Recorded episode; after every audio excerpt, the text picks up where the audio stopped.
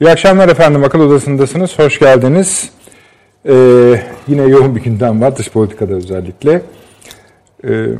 Bir Ayasofya meselemiz var bu akşam, onu bir konuşacağız. Efendime söyleyeyim, iki Libya'da özellikle pazartesi akşamı Sayın Cumhurbaşkanı'nın açıklamaları, Başkan Trump'la yaptığı görüşmeden sonra bütün bölgeye damgasını vurmuş durumda. Şöyle demişti, anımsayacaksınız. Yeni bir süreç başlayabilir. Biz Amerika Birleşik Devletleri ile bazı konularda mutabık kaldık. Mealen söylüyorum, Libya konusunda. Konuşmanın bir bölümünde de, bir yerinde de yani gözlemleyebildiğimiz kadarıyla Hafter'in oyun dışı bırakılması da her an olabilir ifadesini kullandı Sayın Cumhurbaşkanı. Esasında yine akıl odası müdavimleri olarak sizler de çok iyi anımsayacaksınız. Geçtiğimiz iki programda biz aynen şu ifadeyi kullanmış idik. Libya paketi bağlanmıştır. Bu tabii çok büyük bir başarı. Bunun üzerine de konuşacağız. Fevkalade bir durum gerçekleşmediği takdirde Libya meselesinde önemli bir aşama gelmiş bulunuyor. Ama tabii bazı handikaplar da yok değil. Mesela bölge ülkelerinden birinin ya da ne bileyim Rusya'nın fevkalade bir hareket yapması ne dengeleri değiştirebilir, ama bu gelinen aşamada Türk dış politikasının Libya özelinde ve bütün Akdeniz çanağında, Kuzey Afrika dahil genelinde bir pozisyon kazandığını görüyoruz. Bu aynı zamanda Türkiye-Amerika Birleşik Devletleri ilişkilerinde de yeni bir safha anlamına gelebilir ya da bir safhanın tazelenmesi anlamına gelir. Bunu da konuşacağız. Çünkü işin bir tarafı ama bir tarafı da bizim güney sınırlarımız, yani ne kadar tazelerseniz tazeleyin, hala buzdolabında olan ilişkiler var. Suriye-İdlib meselesi yeni bir boyut. Konuşacağız. Rusya'nın hem Mısır, hem Libya hem Suriye-İdlib'deki hareketleri var. Onlara bakacağız. Diğer konularımız da var elbette. Sayın Avni Özgüler burada. Yeni Birlik Gazetesi yazarı Avni abi hoş geldin. Profesör Doktor Süleyman Seyfi Öğün hocam burada. Şeref verdiniz. Sağ olun. Emekli Tuğgeneral ve Doçent Doktor Fahri Erer Paşam da burada. Libya'da çok çalışacaksınız. Ben biliyorum hazırlıklı olduğunuzu. Hatta şu konuyu da hemen izleyicilerimizle paylaşalım. Bir cep konudur, ufak bir konudur. Ama önemli. Dün değil, evvelsi gündü değil mi?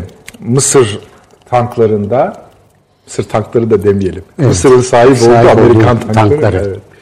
Efendim, bir hareketlenme olduğuna ilişkin bol bol sosyal medyada paylaşımlar yapılmıştı. Bunun yani çok da gerçek olmadığını anlamış bulunuyoruz. Ama bu bizi şöyle bir duruma düşürmesin. Mesela Mısır yüklenecek mi, yüklenmeyecek mi Libya konusuna? Bunu konuşmamız gerekiyor. Süleyman Hoca mesela biraz giriş dedikodusu yapmıştık. Bence Mısır biraz yüklenir bu işlere dedi. Öyledir değildir konuşmaya gayret edeceğiz. Ama şimdi daha aktüel bir konu var önümüzde, Ayasofya. Ayasofya meselesi efendim, mesele demeyelim ama Ayasofya konusu, öyle söyleyelim. Çünkü mesele dediğiniz zaman bir karşıtlık, dışarıda bir muhatabınız varmış gibi gelir. Oysa Ayasofya herhangi bir şekilde uluslararası hukuk, dış politika konularından biri olmamak lazımdır. Bunun önüne geçebilecek bir önümüzde metin şu, bu vesaire yok. Ama aktüel bir konudur. Dışarıdan reaksiyon alması çok normaldir. Örneğin Yunanistan'ın buna hemen her gün birden çok ayakta cevap verebileceğini ya da söylenebileceğini, dırdır yapabileceğini varsayabiliriz. Ayasofya konusu bizim için de hassas bir konu. Son derece hassas bir konu. Bunun öyküsü biliyorsunuz 1935'ten günümüze kadar gelir. Müzeden, camiden müzeye çevrilme öyküsü öyle başlar 1935'te ve Türk siyaseti içinde sık sık yenilenerek devam eder. Tarihteki en büyük katedral, en eski katedral öyle söyleyelim. Doğal olarak coğrafi açıdan bölgedeki birçok ülkeyle de ilgisi var. Ama bugün bazı hukukçu dostlarla da konuştum. En azından şunu öğrenmeye gayret ettim Süleyman Hocam. Genel olarak biliyoruz ki Ayasofya meselesinin uluslararası hukukta bir bağıtı yok. Bize ait bir şey. Yani. Bizim dediğimiz olur. Yine de o dostlarımı, bu alanlar çalışmış hukukçuları zorladım. Dedim ki ne diyebilirler, ne olabilir falan. Artık yani hani akıllarına girebilecek en son şeyi söylediler. Dediler ki mesela yani belki hani bunlar dünya mirası parçasıdır. Öyle bir sözleşme vardır. O sözleşmeye muhatap alıp falan, ama dediler yani hani burada bir şey çıkmaz. Kimseye çıkmaz. Hatta bizim de konuşacak bir şeyimiz yok. Bu artık yarı siyasi, yarı kültürel, yarı dini bir konudur Türkiye açısından. Ha dışarıdan konuşurlar mı? Konuşsunlar nedir diye. Peki Ayasofya konusu daha önce gündeme gelmedi mi böyle? Ana abi geldi. Bunu farklı kılan ne? Yani siz hala ümitsizsiniz. Hayır şöyle. Hı hı. Yani ben yazısını hatırlıyorum da tarihine şey yapamadım. Murat Bardakçı. Evet. İmza meselesini mi söyleyeceksiniz? Şöyle. Hı. Ayasofya, yani Lozan Antlaşması'nın işte yürürlüğe girmesiyle birlikte 21 maddelik bir gizli ek protokolü var. Hı. Bu bizde şey yapılmış değil, yani tam metni yayınlanmış falan değil, ama yazdığına itibar edilir yani herhalde Murat Bardakçı'nın. Bu belgeyi okumuş. Yani çok herhalde üst düzey bir takım insanların tavassutuyla bu 21 maddeyi okumuş. Bu 21 maddenin içerisinde Ayasofya'nın kiliseye dönüştürülmesi dahil olmak üzere var yani. Bir tanesi, bir protokol. Ha bu ne kadar bağlayıcıdır onu bilemiyorum protokol, ama yani bunun altında kimin imzası var, kim bu onaylanmamış bir protokolün veya onaylanmış bilmiyorum ya, o kadarını şey yapamıyorum, ama ne kadar bağlayıcıdır bunu bilemem, ama böyle bir şey var, olduğu belli. Sadece bu mu? Bu 21 madde bundan ibaret değil yani. Başkaca evet. Konularda da bir takım şerhler var söylediğine göre. O bakımdan bunu muhtemeldir ki geçenlerde yani bu Ayasofya tartışmaları sırasında Sayın Cumhurbaşkanımız dedi ki ben hukukçu arkadaşlarıma inceletiyorum dedi.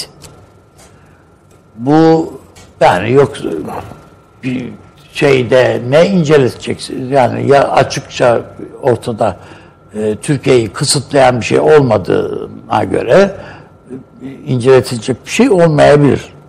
Yoktur. Ama Cumhurbaşkanı da muhtemelen bu konuda bu protokolla ilgili falan bilgilendirilmiş olabilir. Bilmiyoruz. Onun bağlayıcılığı nedir? Nasıl aşılır? Yoksa hiç bunun 100 yıllıktır hükmü, ondan sonrası hükümsüzdür. Ondan sonra denilerek aşılır. Yani bu konuda çok ayrıntılı bir bilgiye sahip olduğumu söyleyemem, ama böyle bir ek hükmün, bir değerlendirmenin olduğunu biliyorum. Yani doğrudur tabiatıyla. Murat Bardakçı öyle hani kulaktan duyduğu bir şeyi yazmamıştır. Okudum dedi çünkü yazısında. Yanlış hatırlamıyorum. Evet, onu ben de hatırlıyorum. Hatta o Bakanlar Kurulu'ndaki imzanın da sahte olup olmadığına ilişkin bir yazısını hatırlıyorum ben Murat Bardakçı'nın. Bilemiyorum. Evet. Aynı zamanda Yusuf Halıcıoğlu Bey profesör biliyorsunuz. Onun da bir Ayasofya'nın ibadete açılması yönünde Türkiye Büyük Millet Meclisi'ne verdiği. Çünkü burada hani bir engel yok. Niye duruyoruz? Hayır, herhangi engelleyen bir şey olduğunu düşünmüyorum ben de. Ben sadece Kültür Bakanlığı'nda bir dönem danışmanlık yaptım. Namık Kemal Zeybey'in döneminde. O zaman Yunus Emre Oratoryosu Ayasofya'da icra edildi. Yani yabancı kor diplomatinin de katıldığı bir davetle orada icra edildi. Ve o zaman Kültür Bakanlığı'na verilen raporda burada o ses rezonansına Ayasofya dayanamayabilir diye. Ama bu o şeye dayanan bir şeydir. Peki şöyle yani, soruyorlar. Onu bilemem yani. Anladım. Yani o kubbe yapısı, şu bu, çünkü bütün şeyler Mimar çok ağır. Mimar Sinan'a kadar 2 kere çökmüşlüğü var kubbenin. Vardır herhalde. Ondan sonra büyük mimar bu rezonansa yiyip geçmemek lazım. Tabii tabii, yok. Ses meselesi önemli. Önemli. Ben aslında o zaman şöyle söyleyeyim size. Biz cami olarak da bizim için çok anlamlı. Yoksa elbette fethin bir nişanesi olması bakımından bir bize bir sembol, bütün imparatorluk camiydi. Ayasofya, bütün padişahlarımız orada. Eğer şeyse. Şunu da sorayım size bu konuda. Cuma namazlarını kıldılar. Şimdi, fetihten 35'e kadar, 1935'e kadar zaten biliyorsunuz cami. Yani ibadet yapılıyor. Evet, öyle yapılıyor zaten.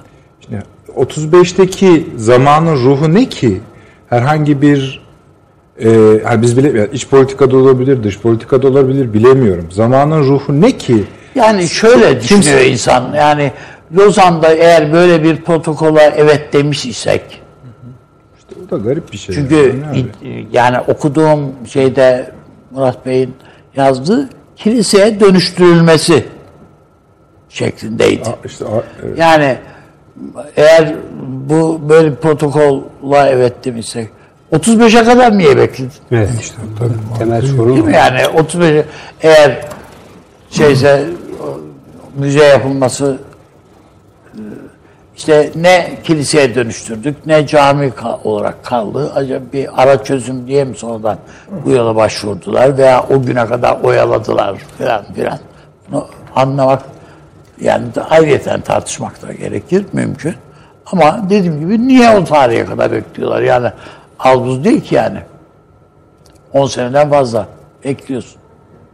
Onun için bunun şu anda ama zaman zaman Ayasofya tartışmaları Türkiye siyasetinde daima oldu, ola geldi. Hatta işte rahmetli Özal zamanında filan işte bu benim size söylediğim şey. Bu Ayasofya'nın arkasında küçük bir bölüme ibadete açıldı. Tabii. Cuma zaten. 2016 yılında orada Cuma namazı. Evet yani bir yakın zamanlarda yani birkaç sene önce 2016. Bu kabardığı vakit tekrardan bu talep yükseldiği vakit Cumhurbaşkanımız o zaman ya bütün camileri doldurdunuz, Ayasofya mı kaldı gibilerden bir değerlendirmesi de oldu. Yani o için bilemiyorum ben şu anda ama biliniyor ki yani insanlarda bu özellikle bu Yunanistan'ın son kışkırtmaları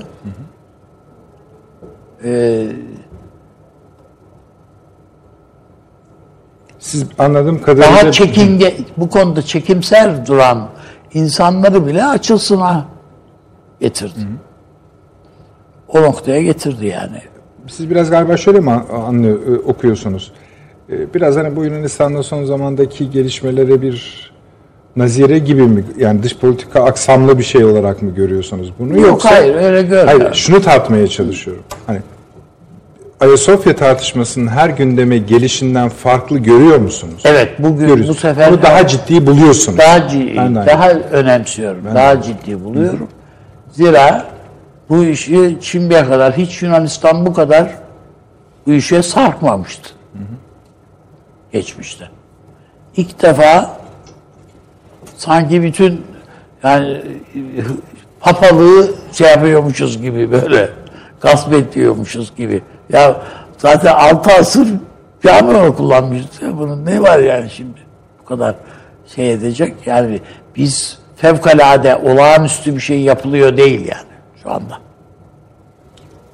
Yapılacak değil veyahut da yapılacaksa. Dolayısıyla ben şu anda işte Kıbrıs'ta bile adam Bizans bayrağı asıyor ya. Camiye gidip. İşte o tam. Yani bütün bunları ya, Malta'da Bizans İmparatoru diye böyle kendine bir ünvan koymuş bir adam satıyor yani sana şövalyelik satıyor öbürüne böyle güzel basılmış böyle kağıtlar var. Onları böyle kaligrafik olarak gotik yazılarla falan yazılar yazıp sana veriyorlar. Onu diploma gibi böyle Bizans bayrağı var, bilmem nesi var falan. Yani ünvanlar satıyor adam yani. Yani böyle bir kendine Bizans imparatoru diyor yani. Şöyle düşünün, şöyle geçeyim Süleyman. Yani işin şakası gibi anladım, ama yani böyle şeyler var. Bizans o manada hala fetihten sonra adalardan birisinde vardır böyle bir şey. Yani bu heves hep diri tutulmaya çalışıldı. Bugün o sözünü ettiğim komedi gibi bir şey, sembolik bir şey ama var yani. İşte bayrağını getiriyor adam, senin camine dikiyor yani. Peki. Süleyman Hocam. Valla önce bir kere Ayasofya nedir onu bir anlamamız lazım galiba. Ne kadar bizim programın muhteviyatıyla uyumludur onu bilmiyorum ama bunun çok iyi de Türkiye'de bilinmediği kanaatindeyim. Nasıl bir mabettir bu? Çünkü dünyanın bir mabetler tarihi var. Ayasofya'nın bu tarihteki özgül yerine buna baktığımız zaman kubbe fikrini görüyoruz. Şimdi bizim için çok olağan camilerimiz kubbelidir. İşte Ayasofya'da kubbelidir. Ne olur yani işte kubbe. Hayır, mesele o değil. Bakınız kubbe ne demek? Yeryüzünün herhangi bir yerinde, tutun ki burada herhangi bir insan ayağı zemine basan, şöyle bir varoluşunu gözden geçirse ne görür? Şimdi 4 istikamet var. Önümüzde uzanan, arkamızda, sağımızda ve solumuzda. Ve hepsinin bittiği bir ufuk noktası vardır. Oradan gözlerimizle bir hareket başlatırsak yukarı doğru, semaya doğru ve onun zıt yöndeki ufuk çizgisini oturtursak kubbe doğar. Yani bunu yukarıdan, sağdan sola, arkadan öne de yapabiliriz. Farklı açılarda da devam ettirebiliriz ve kubbe tamamlanır. Yani kubbe şu demek, insanın bu dünyada varoluşunun bütün muhteviyatını, bütün içeriğini toplayan bir fikir kubbe. Yani böyle ontolojik bir değeri var. Şimdi şöyle de diyebiliriz, yapılır yani. Bu da en fazla tabii dinlerin işine gelir. Yani mabet fikrinde ilham vericidir. Çünkü bütün varoluşu içine alan bir şey söylüyorsunuz. Bir soyutlama yapıyorsunuz ve bunun geometrik modelini hayata geçiriyorsunuz. Bu müthiş bir iddia. Gelin görün ki buna fizik direniyor. Çünkü 4 tane duvarın üstüne bir kubbeye oturduğumuz zaman duvarlar onu taşımıyor. Evet. Şimdi dolayısıyla bu bir bilmece, bir bulmaca. Mimarlık tarihi, mühendislik tarihi için nasıl yapacağız bunu? Herkes bu fikrin peşinde. Ama bu fikri realize edecek imkanlar yok. Bu biliyorsunuz ilk defa Pantheon'da, yani Roma'da deneniyor. Ve evet, çap olarak bizim Ayasofya'dan daha büyüktür onun çapı.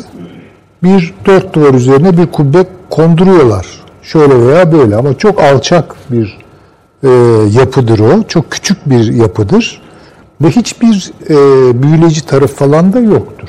Pantheon şey demek, biliyorsunuz bütün tanrıların toplandığı yer. Yani pagan bir kültür. Şimdi Ayasofya'nın özelliği ne? Ayasofya'nın özelliği şu, tarihte ilk defa bu kadar büyük cesametteki, bu büyüklükteki bir yapıda, bu yükseklikteki bir yapıda kubbeyi yerine koymak ve onun inşaatını tamamlamak. Şimdi 2 tane mimar burada biliyorsunuz, İzodorus, Anthemius. Bunlar bunu başarıyorlar. İlk yapı ahşap. Tabii o daha evveliyat. Orada daha evvel bir tapınak var vesaire. Evet. Onun da kalıntıları çıkarıldı. Gidenler biliyordur. Şimdi Justinianus bu şekilde ne elde etmiş oluyor?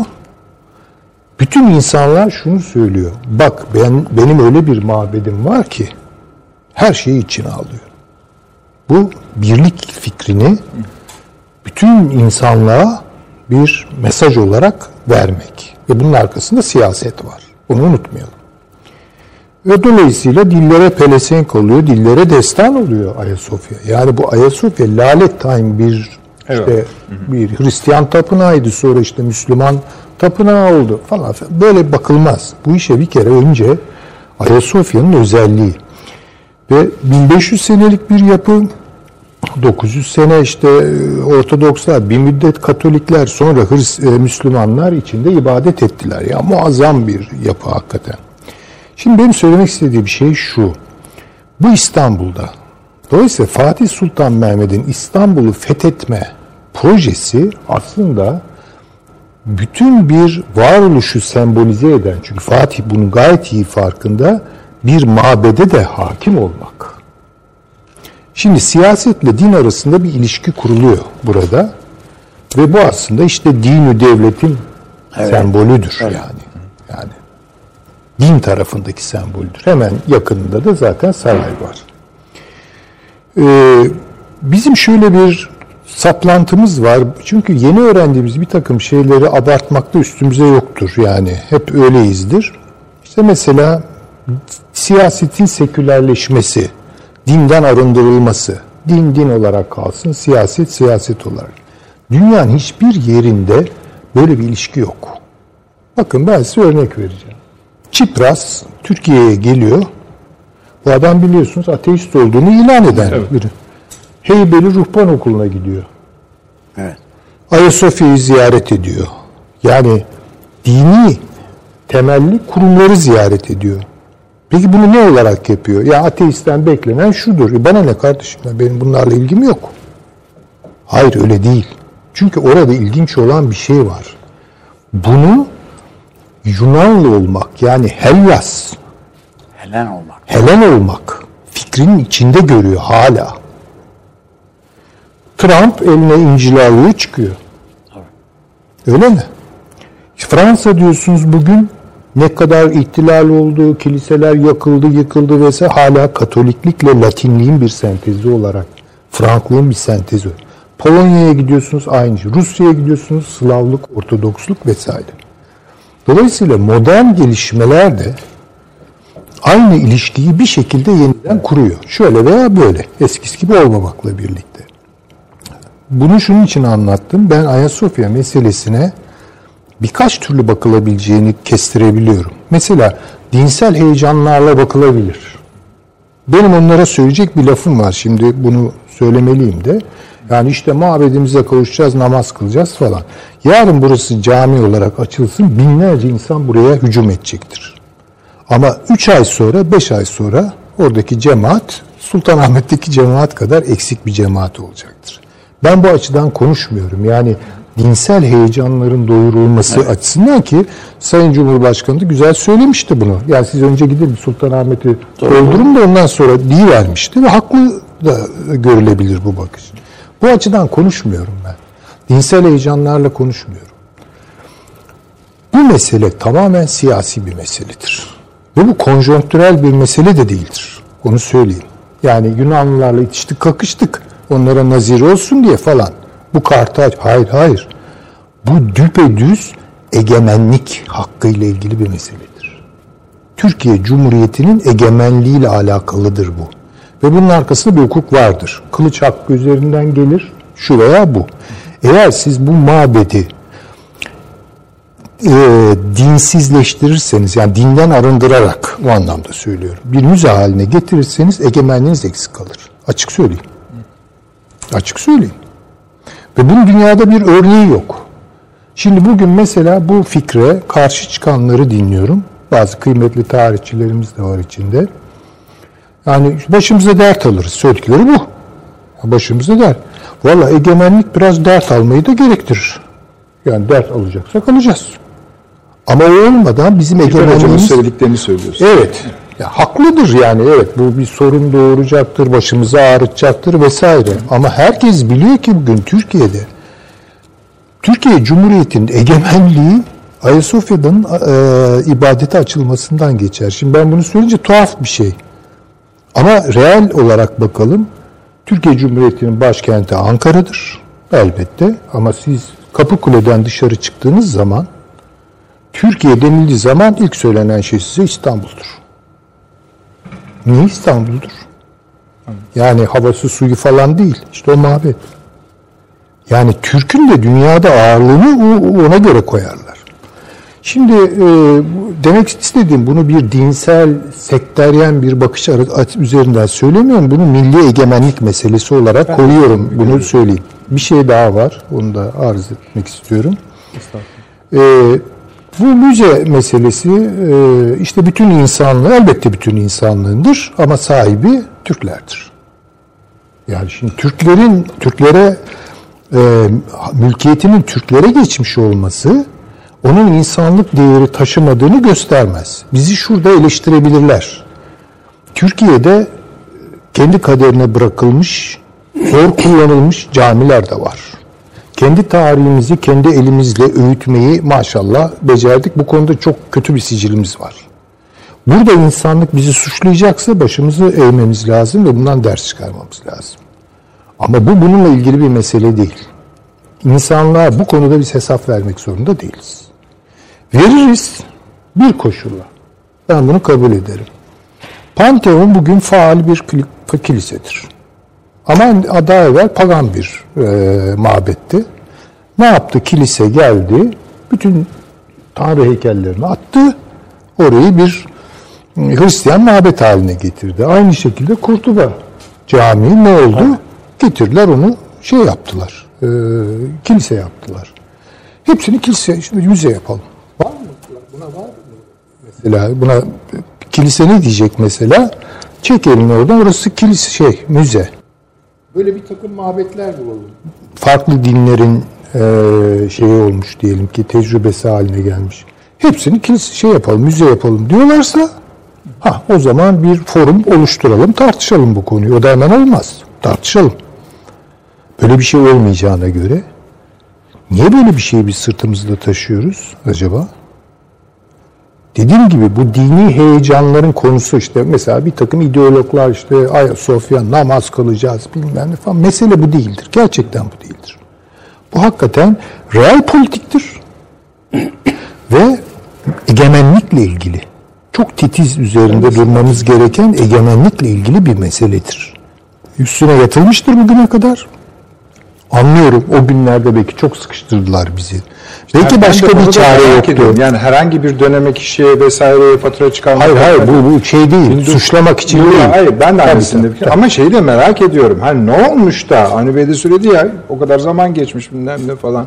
Hani o dönemi de işte onu tabii tarihçiler araştırması iktiza eder. Yani o konuda bir şey diyeyim. Gazetelerini bir baştan okumak gerekiyor. Ama o günlerin haleti, ruhiyesi, iklimi çok kötü. Bakınız. Oradan bir şey çıkaramayız. Bilemiyorum yani. O zaman zaten üstü kapatılır. Ama yani Sultanahmet'i de bir şeyler bakın, vardı. Aynı dönemlerde Sultanahmet'i de kütüphane yapmaya kalktık biz. Böyle bir kafa vardı bizde o günlerde. Evet. Sultanahmet'i cami olmayacakmış orası. Aydınlığın merkezi olacakmış ve oraya yapılacakmış. Kütüphane kurulacakmış. Hatta kubbeleri de biraz bölelim de ışık alsın içerisi filan diye saçma sapan fikirler ciddi tartışılıyordu. Bu büyük saçmalıklar bunlar. Ya bu hakikaten akla fikre zarar bir şey. Neyse ama netice itibariyle bunu dediğim gibi milli egemenliğimizin bir parçası halinde düşünmekte fayda var. Şuna da en son değinim de sonra çok uzattım bu lafı. İşte turistler gelmez. Gelmezlerse gelmesinler canım. Ne yapalım? Yani o kadar da önemli değil. Şunu da kaydetmekle gerekiyor. Ben başından beri savunuyordum zaten oranın cami olmasını. Şunu da ilave etmemiz lazım. Bunun konjonktürel hesabı nasıl yapılıyor? Bak onu bilmiyorum. İşte turistler de yine gelir. Gelirler, gelmezler. İsterlerse de gelmesinler. Evet. Ne yapayım? Yani Allah Allah. Fakat dönem yani punduna getirmek işi diye bir şey var yani. Bir siyaset mühendisliğinin içinde yapılması gerektiğini düşünüyorum. Yani orada da İlber Hoca'nın kaygılarına katılırım yani. Bu lanet şeyler değil. O katkıları biraz şöyle yükseltebilir miyiz? Bir şey ekleyeceksiniz. Yani onun hesabını siyasetçiler yapacak. Konjonktür olarak falan. Çünkü İlber Hoca'mız şöyle dedi. Bu dedi güç ister böyle bir şey dedi yapmak. İşte ben de tam onu söyleyecektim. Yani güç istiyorsa herhalde bir güç hesabı yapılıyordur. Yani onu bilmiyorum. Bu bir macera olarak. Hani güç derken askeri bir şey kastetmiyor. Türkiye'nin konjonkt, yani şimdi mesela bugün Türkiye bence kendini bu tür konularda çok daha rahat, eli genişlemiş, pazıları şişmiş hissediyor. Çok da doğru bu. Bu tür şeyleri de böyle tamamlamak için vesile olabilir bu konu. Olabilir yani işte tamam. Zamanlama. Çünkü mesela Girit'i de konuşuyoruz.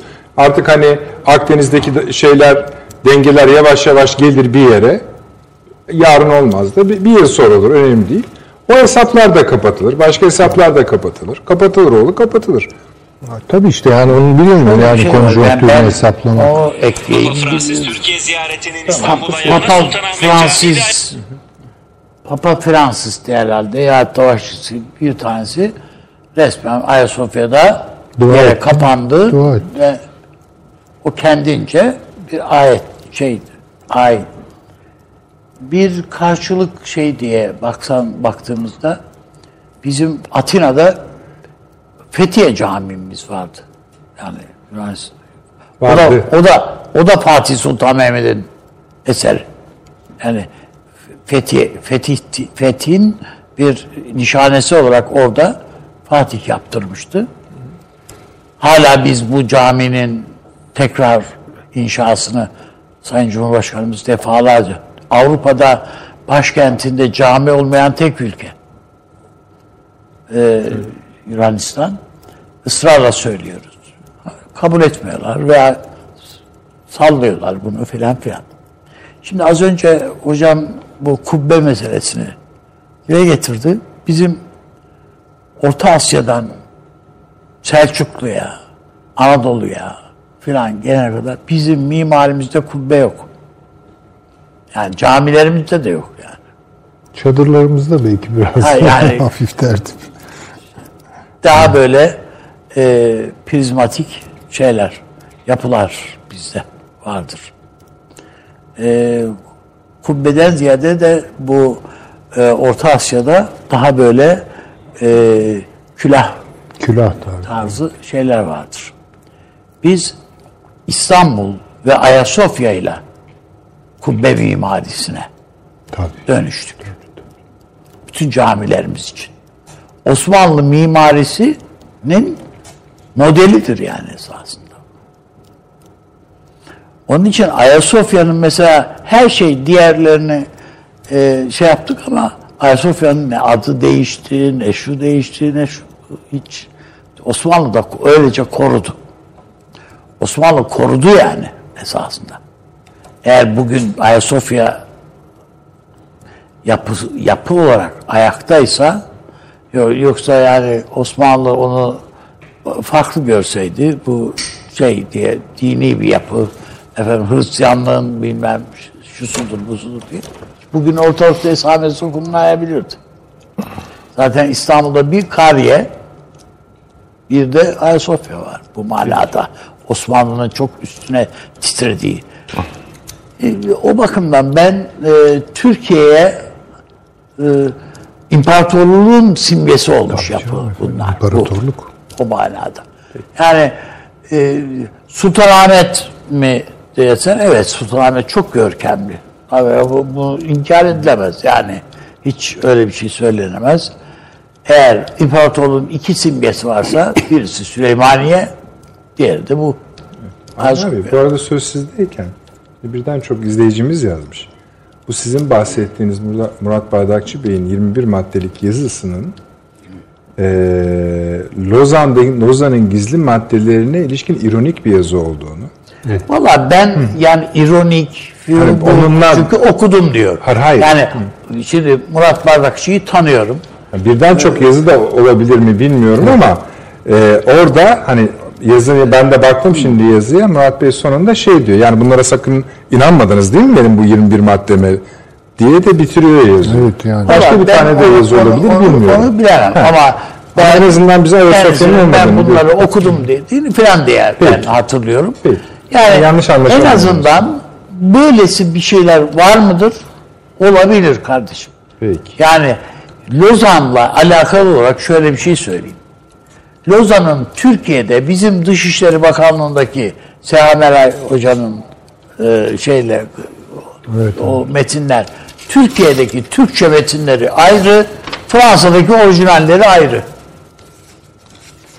Yani metinler arasında bir tutarsızlık olduğu da söylenir. Onun için ek protokollarının, şunun bunun olmasında ben şaşılası bir şey olduğunu peki düşünmüyorum. Vardır. Ama bu öyle bir şeyin içinde bu var mıdır? Onu bilemem. Yani bu, mutlaka peki, ama bizim deneyimli bir takım siyasi dışişleri, haricicilerimiz var yani. Bunu bilmeyen insanlar değiller yani. Peki. Cem Hocam tamamladınmış mıydınız? Ben tamamladım, evet. Buyurunuz Paşam. Ben Ayasofya'yı iki başlık altında irdelemek lazım. Yani 1 Haziran 1453'ten 1936'lı yıllara kadar, 31'e kadar aralıksız cami olarak. Yani bunu da Fatih Sultan Mehmet malum bir vakfiye kurarak, bu vakfiyede ve tapu senetlerinin hepsinde bu yer cami olarak geçiyor. Ve Lozan görüşmeleri sırasında da zaten bu cami olarak biliniyor. Yani Kurtuluş Savaşı sırasında da bunun ismi cami. Ayasofya Camii Kebiri diye uzun bir de ismi var tapu senetlerinde. Hayır, dışarıya bütün tarih boyunca başka anlaşmalar nedeniyle da işte bu bahsettiğimiz sanat, kültür, çevre anlaşmaları, sözleşmeleri diyelim, anlaşma başka bir şey, sözleşmeleri diye bu konuda bilgi verirken aynen sizin tarif evet ettiğiniz isim kullanılmış. Aynen, evet. O isimde de bir sorun yok. Evet. Dolayısıyla bu sürece baktığımızda özellikle Lozan Barış Antlaşması ve görüşmeleri sırasında Yunanistan'da bir kısım derneklerin yani Ayasofya'nın elden çıkacağına kanaat getirince Türkiye şöyle bir öneride bulunuyorlar. Diyorlar ki bir yıl cami, bir yıl kilise olsun şeklinde ilginç bir önerileri var. Bu kayıtlara da geçmiş. Ve bunun üzerine ertesi yıl yani böyle bir karar alınmıyor. Böyle bir şey mümkün değil diyorlar. Ve 3000'in üzerinde Yunanlı burayı ziyaret etmek üzere sınıra geliyor. Türkiye'de buna karşı tepkiler oluşuyor. Ve bunun üzerine sınıra sokulmadan geri gönderiliyorlar. Yani buna ilişkin olarak o dönemin şartları içinde burayı işte camiden gene kiliseye çevirmek şeklinde gayretler var. Ben burada esas itibariyle Atatürk 1934'te ki Atatürk'e ait olduğu söyleniyor ama Sayın Bardakçı'nın yine bir şeyinde de bu konuda camiye çevrilmesi yönünde Anayasa Mahkemesi'ne giden bir dernek var. 2000'li yıllarda. Bu dernek önce Başbakanlığa gidiyor. Bununla ilişkin belge bana gösterin diyor. Arkasından itirazı reddediliyor. Danıştay'a gidiyor. Danıştay'dan da ibadet özgürlüğü engelleniyor Anayasa Mahkemesi'ne. Bu kararnamenin eksik olduğunu, hatalı olduğunu, böyle bir kararnamenin mevcut olmadığını iddia ediyor. Evet, o tartışma çok iyi. Evet. Yani burada en önemli Murat Bardakçı'nın da makalesinde Atatürk'ün imzasıyla yola çıkıyor. Atatürk'ün normal imzasıyla kararnamede kullanılan imzanın hiç olmadığı. Evet, öyle bir imza olmadığını söylenir. Evet, antet farklılıkları var. Evet, birinci sayfanın evet, anteti evet, belki onu da evet, antet farklılıkları var. Evet, en önemlisi bir fark oluşuyor. Resmi gazetede yayınlanmıyor. Yani bu kararnamenin resmi gazete belgesi yok. Yani Danıştay kayıtlarında vesaire. Bakanlar Kurulu'nu mu diyorsunuz? Şey diyorsunuz. Bunun resmi gazetede yayınlanmıyor. Evet. Yani çünkü bu bir kararname olduğu için resmi gazete yani 3 şey var. Atatürk'ün imzası, hiçbir o imza ama alttaki bakanların imzası hepsi var. Atatürk genellikle çok önemli şeylerde kararname haricinde genelde bu ıslak imzaya atarmış. Ancak Anıtkabir Müzesi'nde de sergilendiği üzere kendisinin elle yapılmış bütün kaşeler var. Fakat hiçbiri bu imzayı tutmuyor. Bundan dolayı şüpheler oluşuyor. Ancak bunun öncesinde 31 yılında Amerika'da Bizans Enstitüsü diye bir yapı var. Yıldıray Uğur'un bu konuda evet, çok önemli bir belgeseli var. Onu evet, mutlaka evet, izlemek lazım. Fatih Sultan Mehmet Ayasofya'ya girdiğinde ve cami olarak kullanıldığındaki ilk şeyin de minaresini de 1481 yılında yapıyor. Sonra 2. Murat 2. kubbe yüklüyor ve orada 40'a yakın şehzade ve padişahların mezarları da var orada. Yani türbe haline getirilmiş ve yan tarafında. Evet, tabii. Bizim yani hanedan mezarlığı. Hanedan mezarlığı olarak şey, kullanılıyor. Ve Atatürk bunu 1934'teki kararname öyle veya böyle. Sonuçta müzeye çevrilmesi onun cami özelliğini ortadan kaldırmıyor. Bir kere o kararnamede burası kilise olarak müzeye çevrilmiş gibi bir ifade yok. Yani o kararnamede de yine cami. Yani sadece ibadetten arındırılıyor. O dönemde tabii Türkiye'nin özellikle 1932 yılında Milletler Cemiyeti kurulması ve Türkiye'nin bu süreç içinde aktif rol oynaması, işte Amerika Birleşik Devletleri'nin Wilson prensiplerini ilan etmesi, özellikle Balkan Paktı'nın oluşması, Yugoslavya, Türkiye, Yunanistan gibi ilişkilerin giderek normalleşmesi, Türkiye'nin özellikle Atatürk'ün Hatay konusunda, misak-ı milli konusunda etrafı fazla dikkate almadan misak-ı milli hedeflerine ulaşma konusunda yürüttüğü bir takım çalışmaları dikkate aldığımızda batıdan da bu yönde gelen talepleri, işte Yunanların bir yıl kilise olsun, bir yıl cami olsun gibi önerilerini engellemek için bir o dönemin konjonktüründe ben burayı birdenbire bir müzeye çevirme. Bunda da tabii Amerikalıların dediğim gibi başvurusu var. Çünkü Fatih Sultan Mehmet oraya girdiğinde mozaikler var. Bu ibadet engel olur diye onların üzerine sıvayla bir şeyle kapatıyor.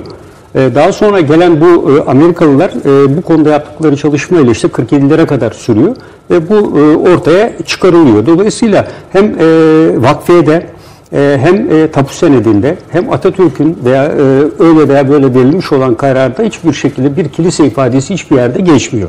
Bu konjüktürde olursa ne olurdu? Yani Türkiye bu kararı verebilecek güçtedir. Tamamen milli egemenliğe yönelik bir karardır. Hiçbir hukuki bağlayıcılığı yoktur.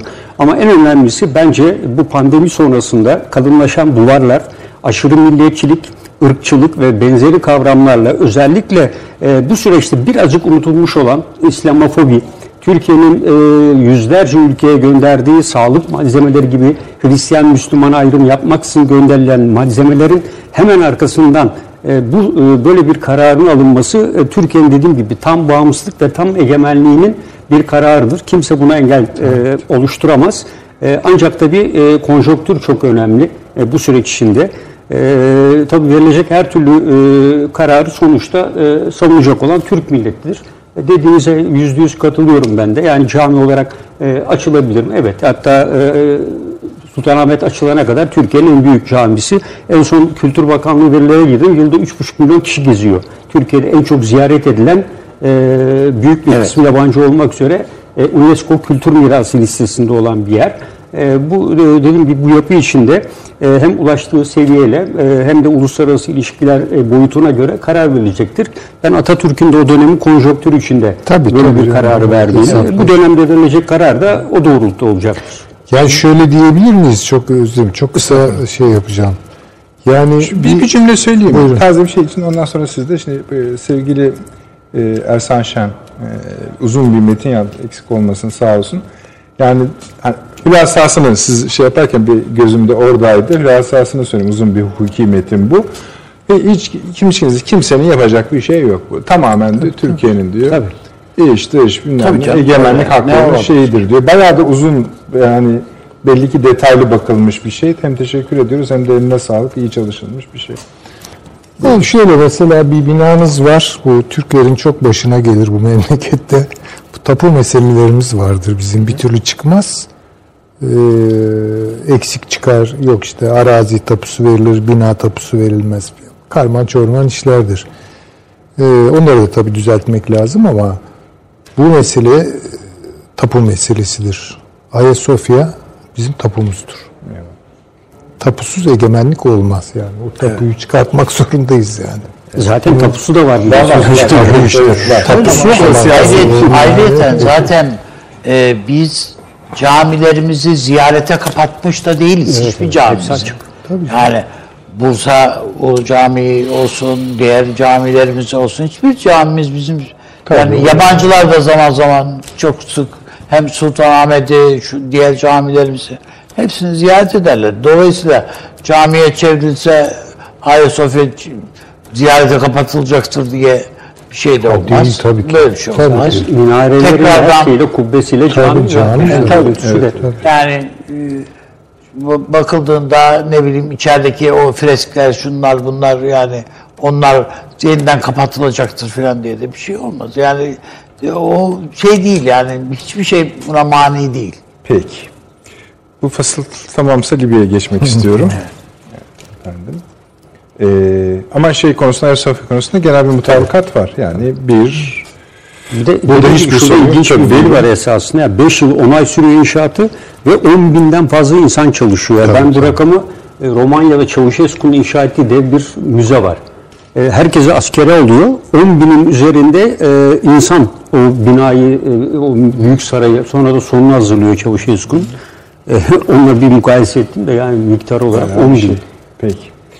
Gelelim Libya efendim. Evet. Şöyle ki dediğimiz gibi hani açılışta biz zaten hani Libya konusunu bu masada bağlamıştık, öyle söyleyelim, hayli önceden. Ama gelinen aşama gösteriyor ki Türkiye ile Amerika Birleşik Devletleri arasında bu konuda ayrı bir yol kuruluyor. Bir mutabakat var, hatta mutabakatlar var. Bunun sonucu olarak da Rusya'nın, Mısır'ın, Fransa'nın nasıl reaksiyonları olabilir? Bunu bir tartmak gerekiyor. Siz o ifadenizden anladığıma göre olamaz gibi bir şey mi söyleyeceksiniz? Hayır, yani şöyle, yani Rusya'nın bir mutabak şeyi var mı artık? Direnç noktası, onu anlamakta zorlanıyorum ben hakikaten. Yani ama bir çıkış göstermedik yani abi. Bir, evet işte bir köprüden önce son çıkış göstermesi gerekirdi ama böyle zannediyorum zaten. Cumhurbaşkanımızın dün yaptığı konuşma, televizyon kendisiyle konuşmasında kendisiyle bir görüşeceğim dedi. Putin'le görüşeceğim dedi. Bu yani bugün aslında Rusya'yı bataktan çıkarma evet. hamlesidir. O şansı. Hatırlıyorsunuz o gün işte yani Libya Başbakanı buraya geldiğinde bir heyette oraya gitmişti yardımcısı. Evet, evet. Yani oraya da konuşuluyor artık. Ama bir yandan da şimdi ilk önce paşama söz vereceğim ama hakikaten Mısır'ın ve Fransa'nın ne düşündüğünü merak ediyorum yani. Onu yani da konuşuruz. Bile değil yani. Nasıl yani biz beni kim itti denir ya yani. Bu da onun gibi bir şey yani. Herkes dönüp sağındaki solundakine bakıyor yani. İşte bu Birleşik Arap Emirlikleri bu işe artık daha fazla kaynak ayırmak istemediğini söylüyorlar. Söylüyorlar değil, söylüyor kendisi. Abi bak. Efendim Mısır beni bulaştırmayın diyor. Bak burada Libya bu manada onların kaybıyla sonuçlanırsa bu burada durmayacak. Yani Mısır'a da sıçrar. Birleşik Arap Emirlikleri'ne de sıçrar. Arap Baharı'ndan parçasını kurtaran ne kadar adam varsa oraya sıçrar. Ama şimdi eğer bunu senin dediğini üstüne alırsa Sisi, adam akşam ölür yani korkudan. Şimdi o parasının derdinde bir de işte parlamento seçimleri var. Onu kurtarmaya çalışıyor. Ama hiçbir şey yani hani denir ya böyle hani yolcudur Abbas diye. Bir şey var. Oraya kadar varılmıyor. Çünkü onu ikna eden Amerika olduğunu düşünürsek, olacaksa eğer ikna, hani o ikna eder Amerika. Ama şu anda Amerika yok yani. Şu anda arkasında Fransa var. Sağında solunda işte Yunanistan, Güney Kıbrıs, Birleşik Arap Emirlikleri, şunlar bunlar filan da Mısır da ufak bir ülke değil yani. Değil. Yok. O kadar da yani değil. Yabana yani gücü bakımından söylemiyorum ama etkisi, ağırlığı bakımından da o kadar böyle salla gitsin denilecek bir ülke değil. Durduğu yeri düzeltmesi şarttır o ülkenin. İşte şu anda o düzeltme içinde az önce dedik ya yani Rusya için bir çıkış şeyi olması lazım diye. Bu aynı şey belki Mısır için de gerekli. Yani. Peki konuşuyoruz abi. Evet. Paşam nedir durum sahada? Evet, yani bugün hatta daha biz yayına falan girmeden önce bir iki izleyicimiz peşin peşe size sorular göndermişler. Bir tanesi yani teknik sorular da var da onları da ben hani yeri geldikçe size yansıtayım. Mesela bir tanesi şu. Bizim gemilerimiz orada ya. Bu gemilerin savaş uçaklarına şeyi nasıl diye soruyorlar. Savunma sistemi. Evet. Tabii. Onu soruyorlar. Geri geldikçe ben soruyorum. Siz tabii. Başlayınız. Ben burada ortaya çıkan belgelerle işte geçen hafta çok tartışılan meşhur Opus projesi. Yani biliyorsunuz Birleşik Arap Emirlikleri'nin, Birleşmiş Milletler'in her ne kadar ulusal mutabakat hükümetini yani Sarrac'ı tanıdığını söylemiş olsa da Türkiye'nin Sarrac'a veya tanıdığı bir hükümete herhangi bir şekilde silah... Sabri Bey göndermiş onu. Direkt mesajdan göndermiş hem de. Bir, Rus savaş uçaklarına karşı kendini savunabilir mi? Bu Türk fırkateynleri demiş ama fırkateyn mi? Fırkateyn. Tamam. İki, Rus uçaklarını vurabilir mi? Eğer teknik olarak mümkünse Türkiye böyle bir aksiyonda bulunur mu? Bu konudaki düşüncesi nedir diyorum. Sabri Bey'e de benim de bir sorum var. Siz nereye vardırmaya çalışıyorsunuz bu işe? Ayrı bir konu. Evet, sağ çıkacak.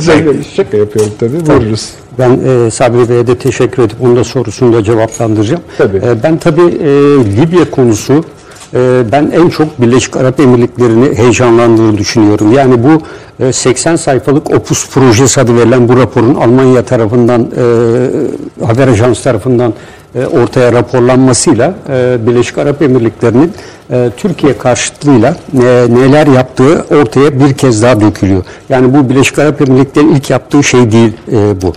Ve bu rapora incelediğimizde ben detayına da baktığımda geçen hafta konuşulduğu üzere o kadar kapsam ki Amman'da 20 kişilik tim oluşturuluyor. Bu timlere ilişkin sürat şişme botlar alınıyor, helikopterler alınıyor, 6 adet helikopter, bu helikopterler Botswana üzerinden Libya'ya getiriliyor.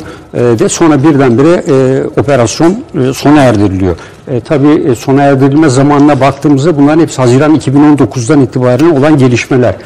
Bu sürece baktığımızda esasında istihbarat veya diğer verilerden de böyle bir şeyin tam Türkiye'nin de olaya müdahil olduğu süreci ortaya koyuyor. Yani Haziran 2019'da baktığımızda bu münasır ekonomik bölge ve diğer anlaşmalar henüz yok. Hı hı. Ve Türkiye'nin ben böyle bir yapılanmayı istihbarat birimleri vasıtasıyla elde ettiğini düşünerek böyle bir anlaşma ve savunma işbirliği anlaşmasına giderek bu tüm operasyonlarının geçersiz hale getirmiş olabileceğini de açıkçası değerlendiriyorum.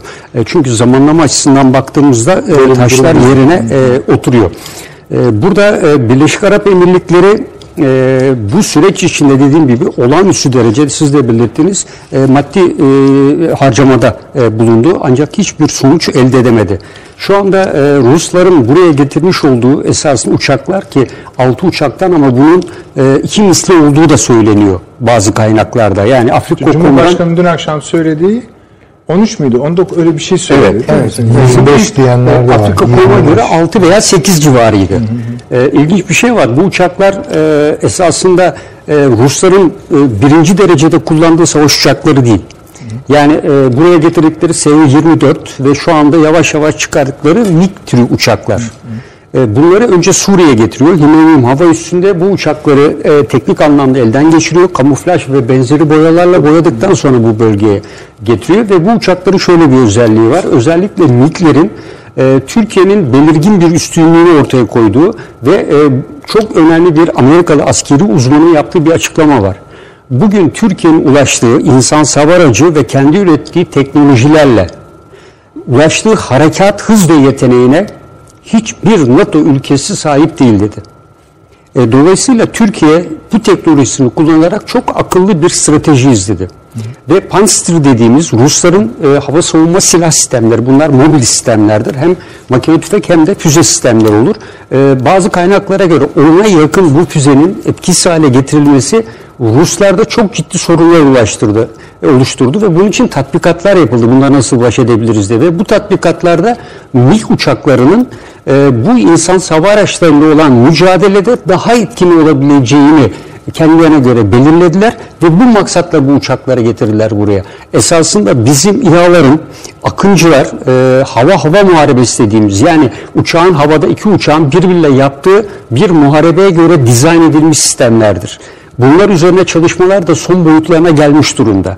Dolayısıyla insansız hava araçlarımız bizim burada Bayraktar ve Akıncı türünün olduğunu düşünüyorum. Yani Bayraktar kesin vardır ama Akıncıların özellikleri 1000 kilogramın üzerinde yükle havalanmaları yani daha çok sayıda mühimmat taşımaları. Bunlar gerek füze Türkiye'nin ürettiği gerekse bomba şeklinde de olabiliyor. Bayraktar'da da aynı özellik var ama Bayraktar'ın yük taşıma kapasitesi nispeten az. Ve saatte 220 kilometre gibi bir hıza ulaşabiliyor Bayraktar. Akıncı'nın ve diğerlerinin daha üstün hızları var ki bu neredeyse MiG'le başa baş gibi bir anlam taşıyor. Yani bunlar eski uçaklar Rusların kullandığı. Ve dolayısıyla bu Rus uçakların buraya gelmesi Hafter'e havadan bir kara desteği sağlamaktan ziyade hava savunma sistemleriyle Türkiye'nin insansız hava araçlarına karşı başarısı olduğu için bir nevi hava muharebesi yapmak üzere bunlar buraya getirilmiştir. Yani çünkü bunu önlemenin başka yolu yoktur. Burada havadan yapılan saldırılar zaten sürüyor. Yani bunun için Rusya'nın hava kuvvetlerine Hafter'in ihtiyacının olmadığını düşünüyorum ben. Bunu Birleşik Arap Emirlikleri uçakları da sağlayabiliyor ve onların getirdiği İHA'lar da başarısız. Yani Rus İHA'ları da, Çin İHA'ları da Türkiye'nin geliştirdiği İHA'larla mücadelede son derece başarısız kaldılar. Dolayısıyla bu safhada Hafter'in birdenbire Kahire'ye giderek gerek Amerika'nın ve Rusya'nın da kabul ettiği ve Sisi ile baş başa vererek ortaya koyduğu Kahire bildirgesi adını verdikleri bir ateşkes ilan etti.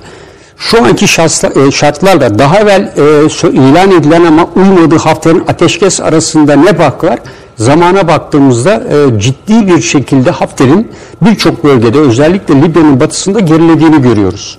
Ve Cufra adı verilen petrol hilali denilen bölge Rusya'nın birinci derecede kara ve hava üssü olarak kullanmayı hedeflediği yerde. Suriye'deki Hümeyni'nin ve Laskiye'den sonra.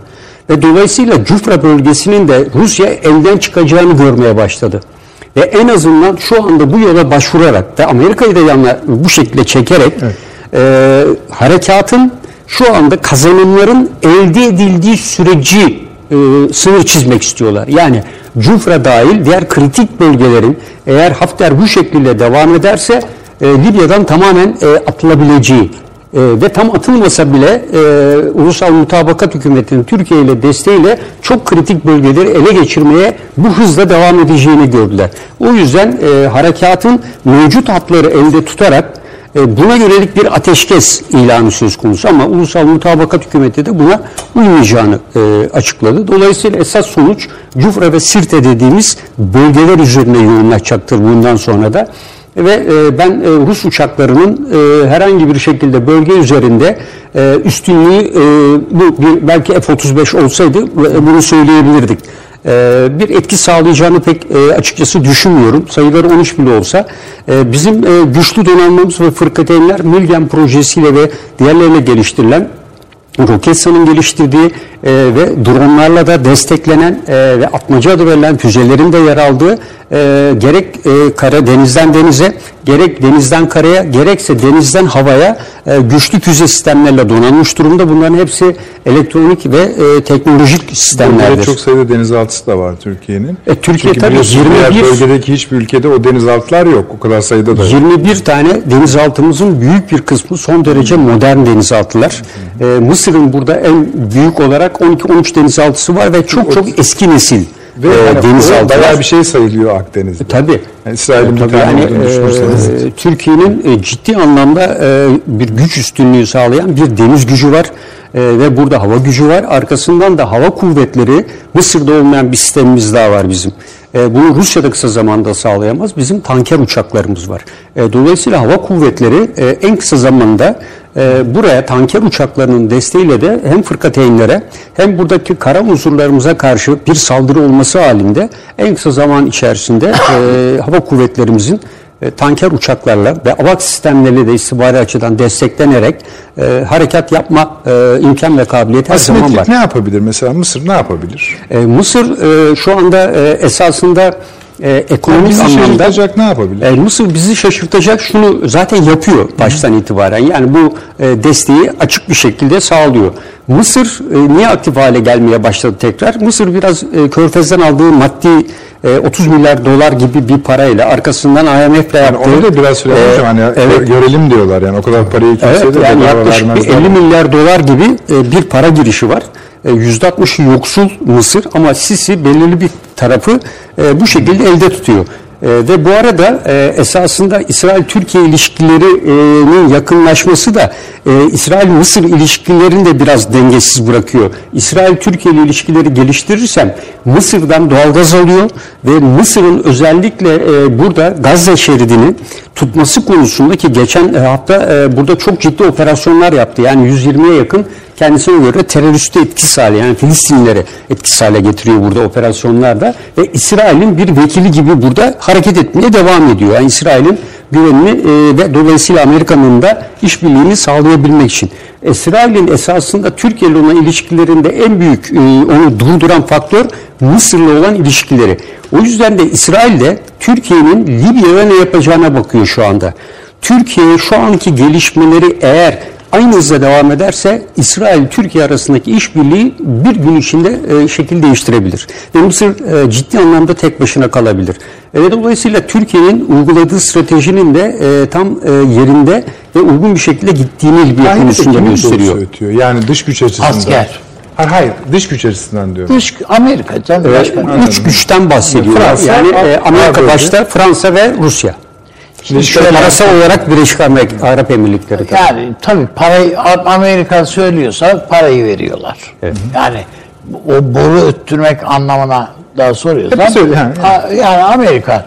Geri kalan yani bir kere Mısır şöyle bir ülke. Her şey ordunun. Orada ticari faaliyetler de ordunun. Evet, evet. Ordunun fırını var.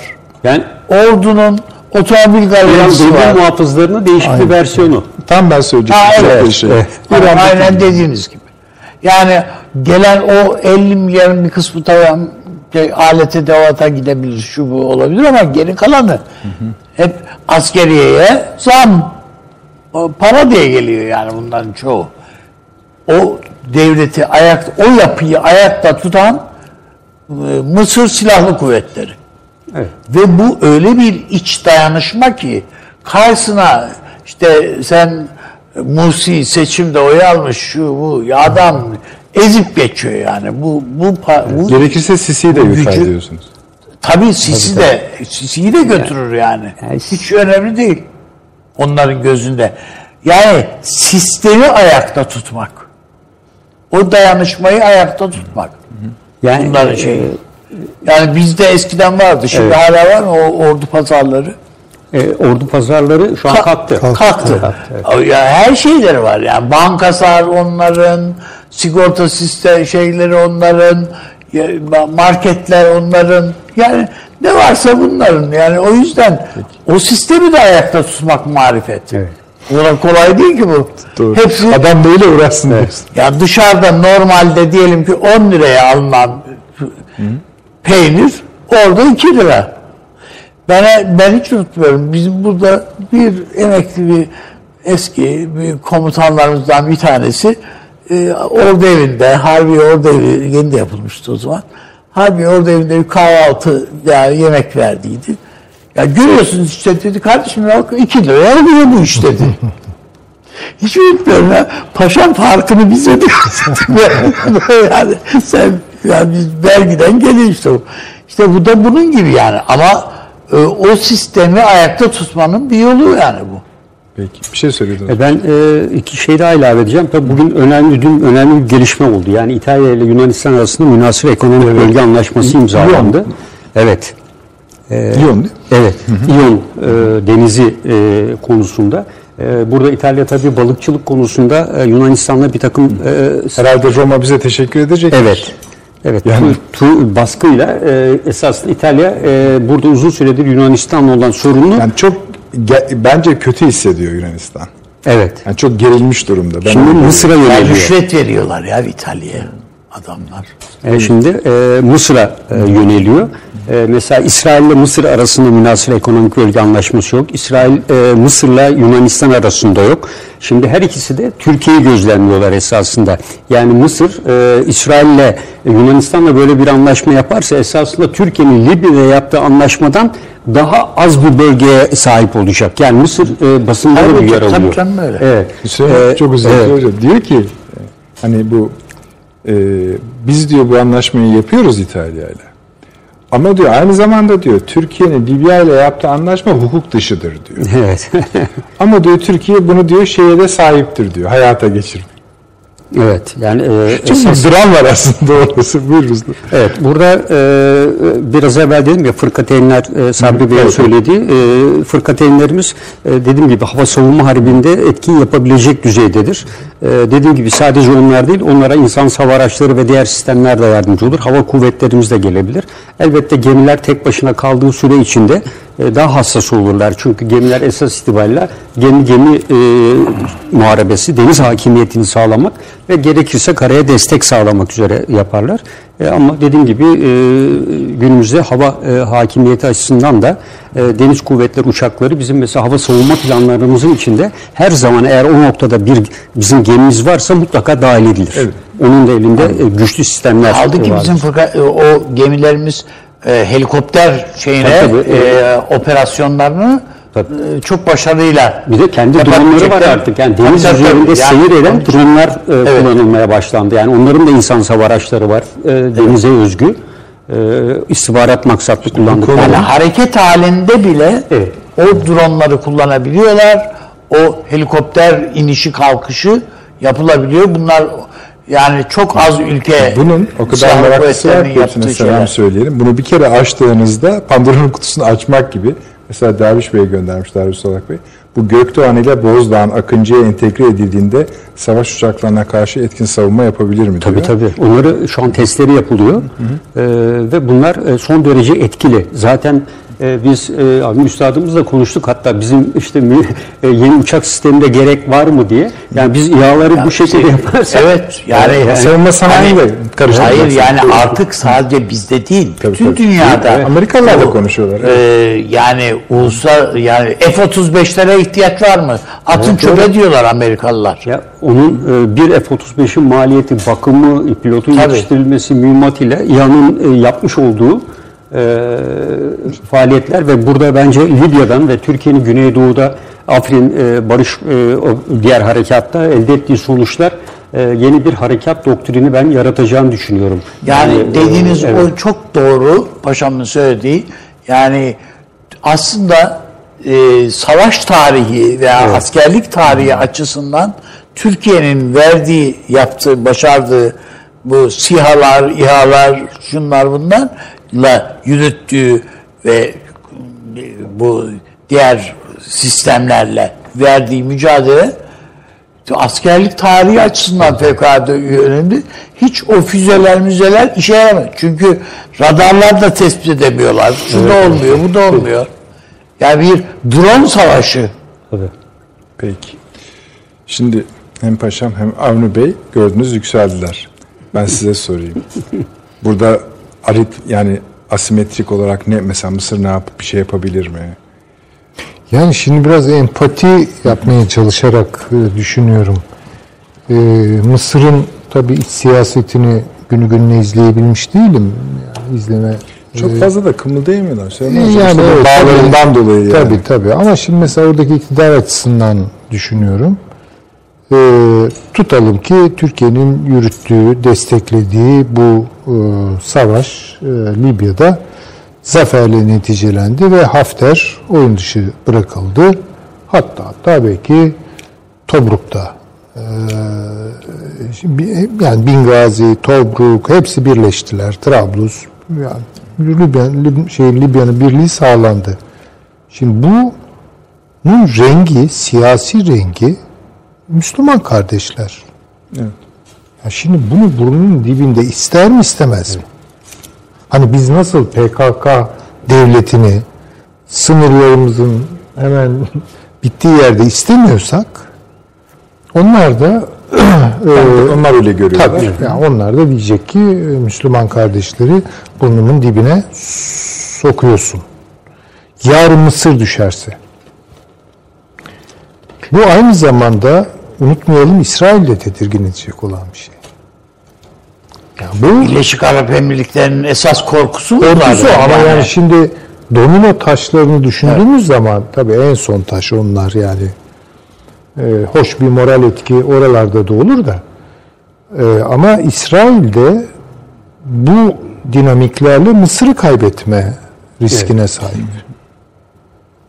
Dolayısıyla ben Mısır'ın belli bir hesap noktasında ya da hesabın tırmandığı belli bir noktada bir maceraya girişebileceği ihtimali üzerinde duruyorum. Tedirginliğim vardır. Tabii ki var. İkincisi, bunda çok yalnız da değil. Bunu bence Fransa da kışkırtıyor. Yani elini niye ateşe soksun ki? Yani orada Türkiye onun çıkarları aleyhine işler yapıyorsa bunu durduracak olan şey ona yakın bir güçtür diye düşünür ve Mısır'ı destekleyebilir. Yunanistan'ın sesinin bugünlerde bu kadar çok çıkması, nasıl? Bu kadar hatta savaş lafı etmesi. Tabii, çatışmaya hazırız. Çatışmaya hazırız yani. Bu şu demek, yani böyle bir ihtimal var. Dolayısıyla Türkiye'nin birden üstündeki güç birden gelebilir. Bakın, yani şimdi bu nahoş bir şey, istenmeyen bir şey, akla gelmesi bile can sıkıcı ama böyle bir ihtimal yoktur diyemem ben. Bundan endişe ediyorum. Yani evet, İsrail'in yani çıkarları... Bir senkron görüyorsunuz. Bir senkron görüyorum. Ve bu senkronun uzaktan İsrail tarafından da ilgiyle izlenebileceğini... Senkrona dahil diyorsunuz. Yani tabii dahil olmasa bile ona yakın bir gözlemci statüsünde. Yani çok da bundan rahatsız değil. Çünkü orada Mısır'ı kaybetmek istemez. Bu çok açık. Çünkü Mısır'ın kaybedilmesi onun için orada Müslüman kardeşlerin yeniden iktidara gelmesidir yani. Hem Suudi Arabistan hem Birleşik Arap Emirlikleri için kötünden kötüsü. Çok kötü bir şey yani. Evet. Dolayısıyla şimdi orada ara formüller denenecektir bence. Bu da ara formülleri şöyle yapalım. Biz bir ara verip ara formüllere gidelim. Çünkü tabii. Yani bu cümle kuruldu artık bu masada. Onu tam yani belki bir tek şu sizde hani Libya'da böyle bir düzen kurulduğunda Mısır'a etkisi nasıl sınırlandırılabilir? Oraya kadar gitmesini nasıl engellenebilir? Bunun üzerinde konuşmak lazım. Hemen geliyoruz efendim reklamların ardından. Bir dakika reklam arası. Haberin sosyal medyası gzt.com sizi çok farklı bir okuyucu deneyimine davet ediyor. Merak ettiğiniz sorular yanıt buluyor, henüz duymadığınız şaşırtıcı konularsa karşınıza geliyor. Yorumlarınıza editörler cevap veriyor, arkadaşlarınızla paylaşmak isteyeceğiniz eğlenceli içerikler hazırlanıyor.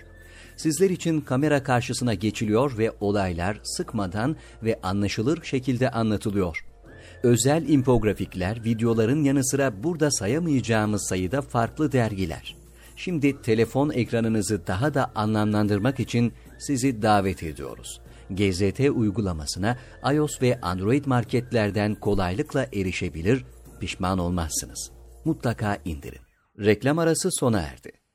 Döndük efendim, akıl odası devam ediyor. Ağzımızdan şu cümle çıktı. Maşallah çıkar çıkmaz da bütün izleyicilerimiz yani... Evet, orada öyle bir durum var. Yani Yunanistan, Mısır, hatta işte bir izleyicimiz göndermiş. Tony Blair'in açıklaması var. Muhakkak bir şey yapması gerekiyor Avrupa'nın. Çünkü iş Akdeniz'de kötü gidiyor diyerekten.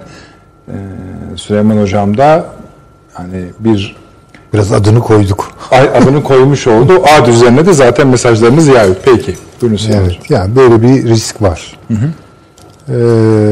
Amerika Birleşik Devletleri ile Sayın Cumhurbaşkanı'nın yaptığı konuşma, yani Amerika Birleşik Devletleri Başkanı ile Sayın Cumhurbaşkanı'nın yaptığı konuşma biraz bu meseleleri de tahmin ediyorum gündeme getirmiştir. Hı hı. Şimdi bir sıkıntısı var Amerika'nın. Rusya'nın orada yer almasını istemiyor. Bir kere bu çok açık yani. İşte uçak gönderiyor bilmem ne, tutunmaya çalışıyor. Orada bir üs ayarlayabilir miyim kendime hikayesi. Oraları Rusya'ya yar etmezler. Yani Rusya öyle Suriye'de olduğu gibi oralarda bence çok rahat davranabilecek durumda değil. Türkiye ile Amerika Birleşik Devletleri'nin Libya'da anlaşmasını sağlayan, yakınlaşmasını daha doğrusu sağlayan faktör Rusya'nın orada varlık göstermeye çalışmasıdır. Ama sonrasına gelince yani şimdi Amerika Birleşik Devletleri Türkiye'nin o bölgeye ağırlığını koymasından ne kadar mutlu olur? Bunu ne derecede ister? Bu Mısır'ı kaybetmek noktasına evrilirse nasıl bir hesap yapar? Amerika niye sizce Fransa ile oynamıyor da bu oyunu Türkiye ile oynuyor hocam? Ama o esas Afrika'da Fransa ile arasında problem var. Tabii. Yani... Mesela adamın yani, kavgası sadece Rusya'yla değil. Esasında yani, Fransa'yla kavgası Rusya var. Rusya bu akşam çıkıp dese ki tamam ben bıraktım çıkıyorum dese acaba Türk-Amerikan ilişkileri o bölgede? Yani Fransa'nın Rusya'nın yerini ne kadar dolduracağıyla alakalı. Evet. Yani çünkü esas hesaplaşma tamam Doğu Akdeniz, petrol, Libya, strateji, Afrika meselesi var. Ve orada Fransa ile Amerika bayağı yani göğüs göğüse bir mücadele içerisinde. Fransa'nın çünkü çok öyle gövdeyi gösteremeyişinin bir sebebi Kaddafi'yi öldürdü. Tabii. Fransa işte silahını erken çekti, erken patlattı. Bu da onun uzun erimli siyaset yapmasını orada çok... Bir linç yaşattı çünkü orada. Yani Libya'da dayanabileceği, tutunabileceği fazla dal yok. Yani bunu da görmemiz lazım. Şimdi Rusya'nın ne kadar burada rol almak istediği, nereye kadar bunu ayakta, bu projesini ayakta tutmaya gücünün yeteceğiyle biraz alakalı bir durum var. Ama halihazırda Amerika Birleşik Devletleri ile Türkiye arasında buna karşı bir direnç oluşmuş durumda. Birleşik Arap Emirlikleri ile Suudi Arabistan'la Amerika ilişkileri daha eskisi gibi değil. Onu da söyleyelim. Çünkü Birleşik Arap Emirlikleri Amerika'nın rızası halefine gidip İran'a yakınlaşabiliyor. Suudi Arabistan gidip bilmem Pakistan'a yatırım yapmaya falan kalkıyor. Yani o küre hikayesi bayağı bir problemli. Düşmüş durumda diyorsun. Amerika ile İsrail ilişkileri de önemli ölçüde problemli ve Rusya'nın Karadeniz'deki son işte uçak kaldırdı, indirdi meselesinde Türkiye'nin destek vermesi Amerika'nın çok hoşuna gitti. Eski partnerini güzel günleri hatırladı. Yani bütün bunlara baktığımız zaman Türkiye açısından reel bir hesapla, akıl yürütmeyle söyleyeceğim. Yoksa kişisel olarak zerre kadar sempati duyduğum söylenemez. Allah Kasım seçimlerinde Trump'ın yardımcısı olsun. Ne diyelim yani? Hani işi zor manasında demiyor. Hani yani, yok. Türkiye bence hesaplarını ona göre yapıyor. Tabii. Yani Trump'ın kazanacağı varsayım üzerine yapıyor. Evet. Ve Trump kazanırsa... Benim düşüncem odur ki Türkiye ile çok daha yakın ilişkiler kuracak. Çünkü eli daha da rahatlayacak. Yani onu işte Pentagon'da, CENTCOM çevrelerinde Türkiye aleyhtarlığına sokmak isteyen çevrelerin de etkisini bir hayli geriletmiş olacak. Zaten büyük ölçüde de blokaj oldu yani onlara. Yani mesela şeye sokmadı Türkiye'yi, işte S-400 alıyorsun, öyleyse kast da sokacağım seni, işte bir şeyler söyledi mecburi olarak ama asla hayata geçirmedi. Yani Trump'ın kazanacağı varsayımı üzerine bütün bunları söylüyorum. Türkiye-Amerika Birleşik Devletleri ilişkileri güçlenebilir bundan sonra. Çünkü şu çıktı ortaya. Bakınız, onun adını koyalım. Bunun da adını koyalım. İdlib'deki son çatışma, söylüyorum, son çatışmadan kastınız Rus uçaklarının... Yani işte Türkiye orada güya rejimle çarpıştı değil mi? Hayır, o düşük profilli Türkiye-Rusya savaşıdır. Bunun adını böyle koyalım. Tabii. Düşük profil derken yani çok açığa çıkmadığı için. Yoksa bayağı yüksek yoğunluklu oldu. Yani orada Türkiye ile Rusya savaştı. Ve 34-35 tane 34 askerimizin şehit olması Türkiye'yi alarma geçirdi. Yani Rusya'ya güvenilmiyor bu işlerde. Öyle astana bilmem ne. Bunların faydalı olduğu yerler vardı konjonktürel olarak. Türkiye ile Rusya ilişkilerinin her türlü gerilime rağmen belli zeminlerde konuşulabilir, tartışılabilir, pazarlık yapılabilir zeminlere kavuşturulması çok iyi. Benim buna itirazım yok. Ama o zeminler üzerinden çok fazla yol alamıyorsunuz. Bu da çıktı ortaya. S-400'leri Türkiye aktif hale getirmeyecek. Bu çok açık. Eğer bu senaryo işlerse tutacak elde. Bu da bence bir kazanımdır. Yarın başka bir gelişme olur. O zaman aktif hale getirirsiniz. Bizim yani Eymen diye bir arkadaşımız bana sormuş. Bu F-400'ler paşama bir sorar mısınız diye. Dedim ki ya sen Türkiye'nin damarına basmak istiyorsun dedim yani.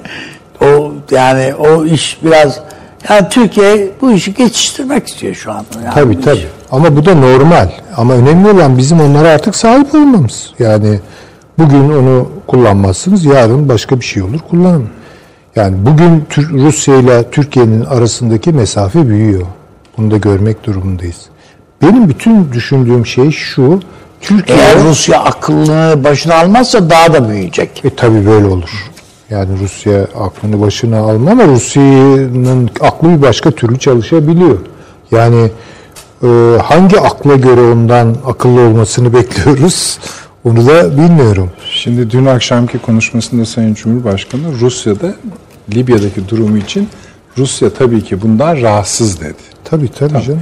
Şimdi sonuçta da bir konuşma olması gerekiyor. Bir şey söylenecek yani. Onlar da bir şey söyleyecek, biz de bir şey söyleyeceğiz. Bakalım ne söylenecek. Ama Rusya'da da mesele sadece Putin'den ibaret değil işte. Rusya'da da bir problem yani var. Orada tabii. Da Lavrov ayrı şey yapıyor, Savunma Bakanlığı ayrı konuşuyor.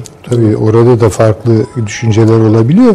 Yani her neyse, demek istediğim Libya'daki rüzgar Türkiye'ye Amerika yakınlaşmasını doğurdu. Benim tahminim bunu Türkiye Suriye'ye taşımak istiyor. Yani Suriye'de de evet, Amerika'nın böyle işte orada bir PKK devleti kurdurma vesaire, burada da çok iyi bir şey yakaladı Türkiye. Bu antifaşist örgütün PKK ile işe çıkardı ve muhtemelen bu Trump'ın önüne geldi. Evet. Çünkü Trump böyle bazı şeyleri soruyor galiba bizim Sayın Cumhurbaşkanı'na. Öyle anlaşılıyor. Ne oluyor orada falan. Belki de orada kimse kendisi, Washington'da kimse kendisi evet. Bir şey mi söylüyor? Yani işte orada senin desteklediğin PKK bu örgütle işbirliği yapıyor. Evet. Bunun da kanıtları var. Bunları orada yetiştiriyor vesaire. Şimdi bu tabii sonra PKK hareketinin Trump'ın karşı çıktığı küresel sermaye ile bağlantılarını Trump görmeye başlarsa evet. Görüyordur. Ya bir dakika falan diyecektir. Ama dediğim gibi Trump Kasım'da seçilemezse bütün bu söylediklerimi çöpe atın. Hiçbir manası yok. Ama Trump seçilirse çok başka şeyler gelişecek. Ve Trump da şunu biliyor ki Türkiye'nin artık kesin mutlak bağımlılığı yok Amerika Birleşik Devletleri'ne. Evet. Yani bu bir pazarlık imkanı kapısını açıyor.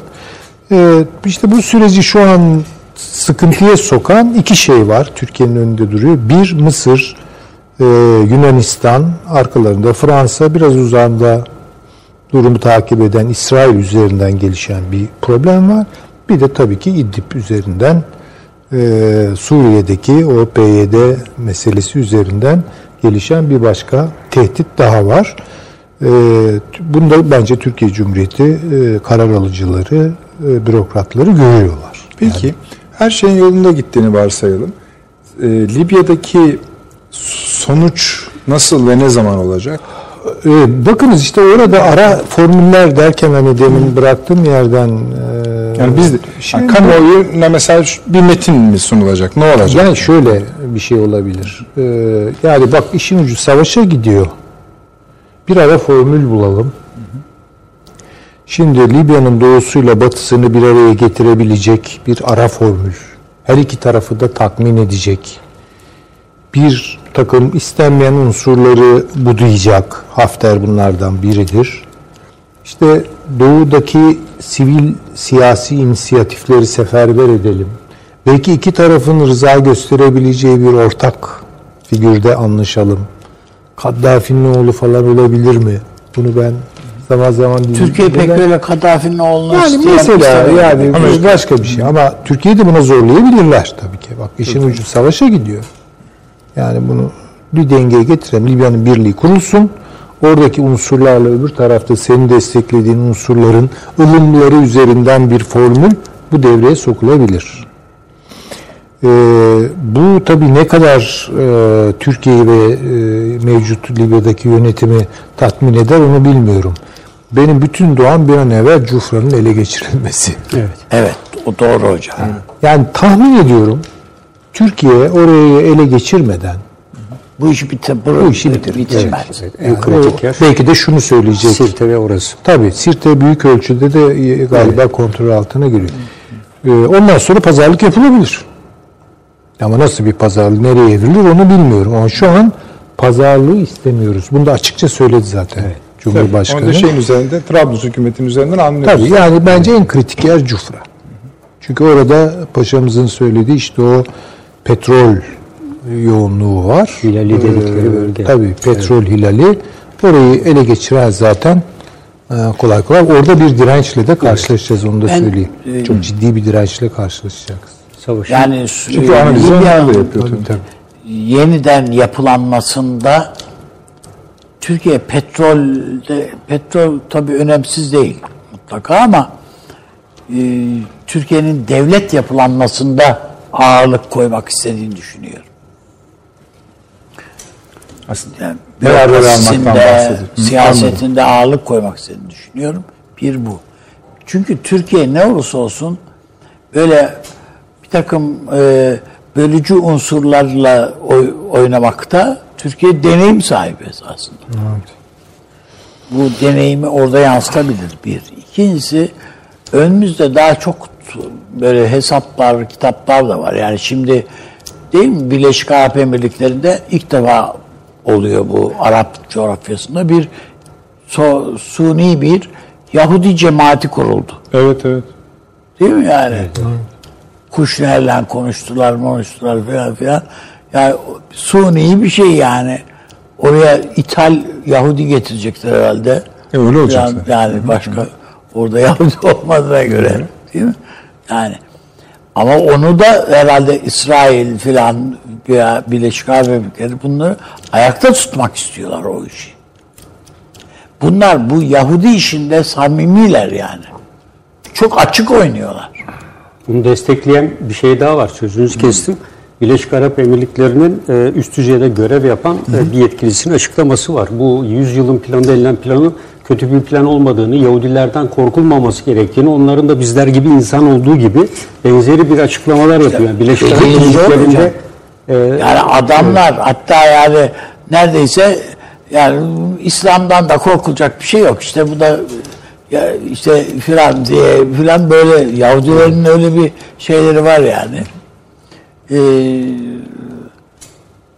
Onun için ben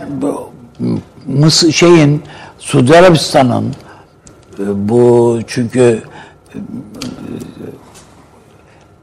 paçayı kurtarmalarının bir yolunu arıyorlar bunlar. Yani biz nasıl ayakta kalırız? Yani para yok tamam da yani para var da onun dışında nasıl ayakta dururuz? Bunca sene bu Arabistan'da biz var olduk. Bundan sonra olmayabilir miyiz yani? Burası dümdüz edilebilir mi yani basmaya? Ya öyle bir o Dubai'de falan öyle binalar bilmem neler yapılıyor ki mesela diyelim ki yani kafadan atıyorum 1.000 liraya yapılacak işi 10.000 liraya yapıyorlar mühendislik firmaları. Yani neden? Tuğla kanalında cam kullandık efendim diyorlar falan. Yani böyle uyduruk yani fantazilerini tatmin ediyorlar. Bu parayı tüketmenin yani yolu diye.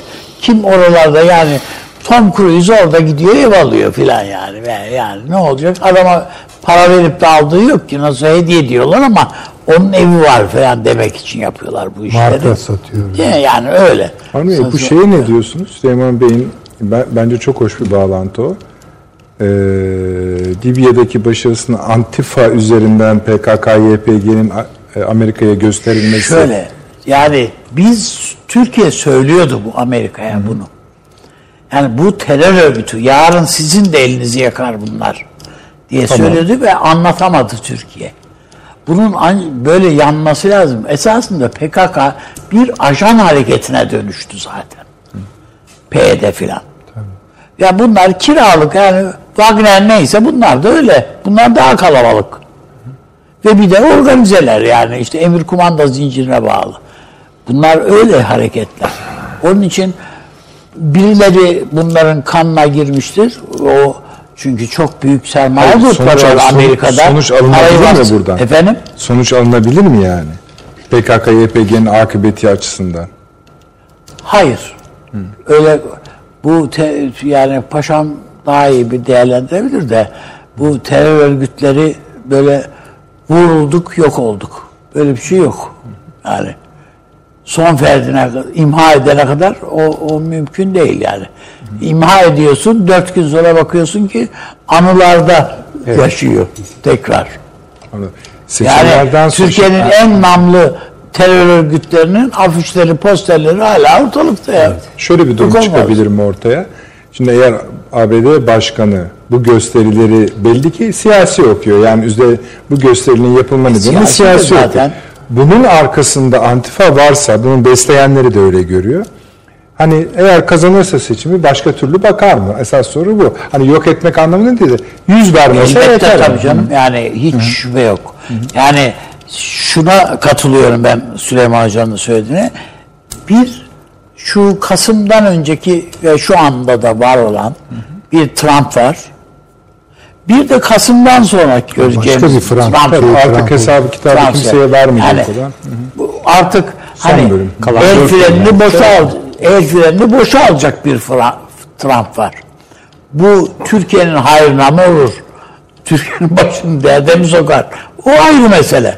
Ama adamın Türkiye ile kavgalı bir döneme girmeyeceğini görüyoruz. Siz diyoruz en azından. Öyle görüyoruz. Evet, çünkü Türkiye'nin bütün öngörüleri doğru çıktı. Öyle. Bütün toplantılarda söyledikleri Türkiye'nin Amerika'nın da hayrınaydı. Adam şimdi bunları görüyordur. Umarız. Ki görüyordur. Görüyor. Yani haftada bir görüşüyor yani Tayyip Bey'le. Doğru. Ne şeyi var? Yani mutlaka ve mutlaka ben bu Libya işinde Amerika'nın bu kadar açıktan gelebileceğini Türkiye ile yan yana düşünmemiştim açıkçası. Yani mutlaka başka bir oyun kuruyordur diye. Nihayetinde bu Hafter dediğin adam kendi ajanı ya. Öyle değil mi? Onun yetiştirdiği, kolladığı, ettiği birisi. Bunu sahaya sürdüğün gibi geride çekersin istediğin gibi. Nitekim yani bakıyorsun adamın arkasında, Hafter'in arkasında bunlar yok. Hala Hafter Fransa'da, Almanya'da arıyor ya, ümit arıyor. Oralarda bir şey tutturabilir miyim diye filan. Ve Almanya'da umduğunu bulamadı. Fransa'da varsa vardır yani biraz. Ama onlar da açıktan sahneye çıkamıyorlar. Evet, son dakika haberi düşmüştü. Venezuela'ya gitti diye. Sonra uçağa gitmiş. Evet. Yani kendisi uçağın olduğunu söylüyor ama Venezuela'ya özellikle Rusların üssü var biliyorsunuz. Oraya kaçırılmış olabilir. Yani bir elinin altındaki altınları filan oralarda bir yerlere. Yani Amerika'ya iade anlaşmasının olmadığı bir yere paraları götürebilir. Kendisi de nihayetinde öyle bir yere sığınma. Yani Hafter'i çok da Amerikan ajanı olarak görmüyorum ben. Çünkü şöyle da bir müktesebatı var. Orada okumuş. Yani çok taraflı ajan diye bir şey var yani çok taraflı bir ay ama son oynadığı kart Rusya. Bu çok açık. Venezuela'da onu gösteriyor. Uçağının oraya gitmesi. Evet. Ama Venezuela'da da biliyorsunuz Ertuğrul dizisi çok seyrediliyor. Evet. Yani Türkiye'nin etkisi de ortada fazla. Orada bir Türkiye'nin etkisi var. Tabii. Evet. Bir Maduro diye. Tayyip Bey yani gelmişken orada tutun onu de. Diyebilir. Peki. Tamam mı da Libya? Evet. Ben birkaç konu ilave edeceğim Libya ile ilişkin. Bu Suriye İdlib'i de belki. Evet, Suriye ile ilişkin de başlayacağım. Şimdi Amerika Birleşik Devletleri'nin son bir haftadır Tunus'ta üs elde etme konusunda yoğun çabaları var. Yani özellikle Rusya'nın hedefinin Cufra olarak belirlenmesinden sonra ve burada bir üs elde ederek bu bölgeye yerleşmesine karşılık onu yakından her ihtimale karşı kontrol edecek ve aynı zamanda bu bölgede daha Mısır'da olanların dışında bir üs bölgesi yok Amerika'nın. Dünyanın hemen her yerinde var. Burada yok. Hatta İsrail'de bile silahları var, sistemleri var ama Çinlilerin limanı var, kendisinin yok. Elbette Doğu Akdeniz'de ve Akdeniz'de uçak gemileri ve diğerleri mobil üs olarak adlandırılabilir. Ve Tunus'ta malum Birleşik Arap Emirlikleri'nin yapmaya çalıştığı darbe girişimleriyle sözünü eden ve Tunus'un karıştırılması yönelik hamleler de var. Ben Amerika'nın burada Tunus'ta böyle bir üs için girişimde bulunmasını hem Birleşik Arap Emirlikleri Amerikan ilişkileri açısından olayı değerlendiriyorum ve Birleşik Arap Emirlikleri'nin artık bu yaptığıyla tamamen buradaki dengeye zarar verdiğini ortaya koydu. Çünkü yoğun bir şekilde Rusya ile işbirliği içinde Birleşik Arap Emirlikleri, yani silahlarının son zamanda aldıklarının önemli bir kısmı Rusya endeksli. Ve Birleşik Arap Emirlikleri'nin Tunus'u karıştırmasına da bir şekilde engel olmaya ben çalıştığını düşünüyorum. İkincisi, Amerika Birleşik Devletleri elbette bu bölgede Türkiye ile işbirliğine gidebilir ama Suriye'de olduğu gibi Libya'nın toprak bütünlüğünün sağlanması zor. Bugün baktığımızda son bir haftadır birçok makalede ve şeyde BOP gözüküyor. Büyük Orta Doğu, evet, Büyük Orta Doğu planına göre Libya 3'e ayrılıyor. Şu an Bingazi'nin de bulunduğu Doğu bölge, Hafter'in elindeki Trablus şeyin olduğu, Bingazi'nin olduğu işte merkezi bölge, doğusu ve güneyi. Şu andaki şekil 3 aşağı 5 yukarı buna doğru gidiyor gibi görülüyor. Tabii bunu anayasa komisyon görüşmeleri vesaire gibi şeyler olacak mı olmayacak mı, Suriye gibi olmadığı için ya bunlar bire müvakil olacak ya da bu süreç uzun süre devam edecek. Böyle devam ederse en büyük problem buradaki barış gücü veya kara gücünü, aradaki bölgeyi kim oluşturacak? Türkiye şu anda bunu düşünüyor. Mesela Avrupalılar Avrupa Birliği'ni dikte ettirmeye çalışıyorlar. Yani burada Türkiye'nin varlığını ve Türkiye'nin böyle bir kara gücü oluşturması ve Afrika Birliği'nin buradan kendilerine yönelik enerji akımını, 2. terör unsurlarının geçişini, 3. mülteci hareketlerini engellemekte yetmeyeceğini ve daha evvel kendilerinin İrin adını verdikleri, biliyorsunuz, denizden olan kaçakçılığı önlemek ama Hafter'e gelen karadan ve havadan gelene hiçbir şey yapmamak şeklinde ilginç bir operasyonları vardı. Şu anda esasında Avrupa Birliği'nin burada, ki Fransa'nın başını çektiği bir grupla burada bir kara gücü oluşturma şeklinde çabaları var. Türkiye ise bunun Afrika Birliği'nin devreye girerek onun yeteri kadar Cibuti ve diğer bölgelerde tecrübesi olduğunu ve bu bölgeye gelerek barış gücü sağlaması gerektiğini, asla Avrupa Birliği'ne ve diğerine güvenilmeyeceğini. Şu an Mısır'daki hareketlenmeyi ben Avrupa Birliği'nin, Fransa aracılığı Avrupa Birliği'nin bir vekil gücü gibi, Türkiye'yi buna zorlayıcı bir hareket gibi. Çünkü Türkiye'nin baktığınızda hava gücü, deniz gücü var ama şimdi 2000 veriler yayınlandı geçen yılın. İşte Mısır 9. sırada, Türkiye 11. sırada gibi ama Mısır'ın elindeki silahlarla nitelik açısından, teknik kalite ve standart açısından mukayese etmiyor bu sistem. Bu elma, kaç tane elma var ona göre gidiyor ama baktığınız zaman kalite açısından, sistemlerin taşıdığı teknolojik üstünlükler açısından açık ara fark var.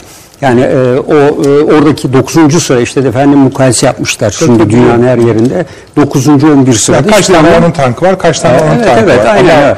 Diğerinin elinde öyle bir tank var ki bir defa da ona bakmıyor. Tabii.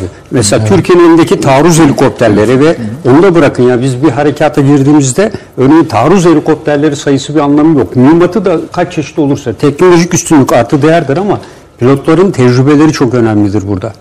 Ve helikopterlerin ikinci bir uçuş için hazırlanma süreci, bakım, mühimmatın yüklenmesindeki kazandığı tecrübeler, bütün bunlar Türkiye'de oldukça çok fazla bir şekilde var. Mesela o atak helikopterlerin falan yeni modelleri var. Yani bu, bir de modelle birlikte, yani ben Güneydoğu'da, yani şimdi bütün arkadaşlarım orada saygıyla anıyorum. Yani hani böyle skoçkileri duruyor, bir tane pali havada duruyor, kayalarda görüntüler var. Besler, derelerde UHP'lilerle dahil hepsiyle sayısız kez hiç kimsenin inemeyeceği bölgeye. Ne kadar büyük bir risk var. Neler gözümüzde gördük. Biz de içinde olduğumuz yerlere inirler.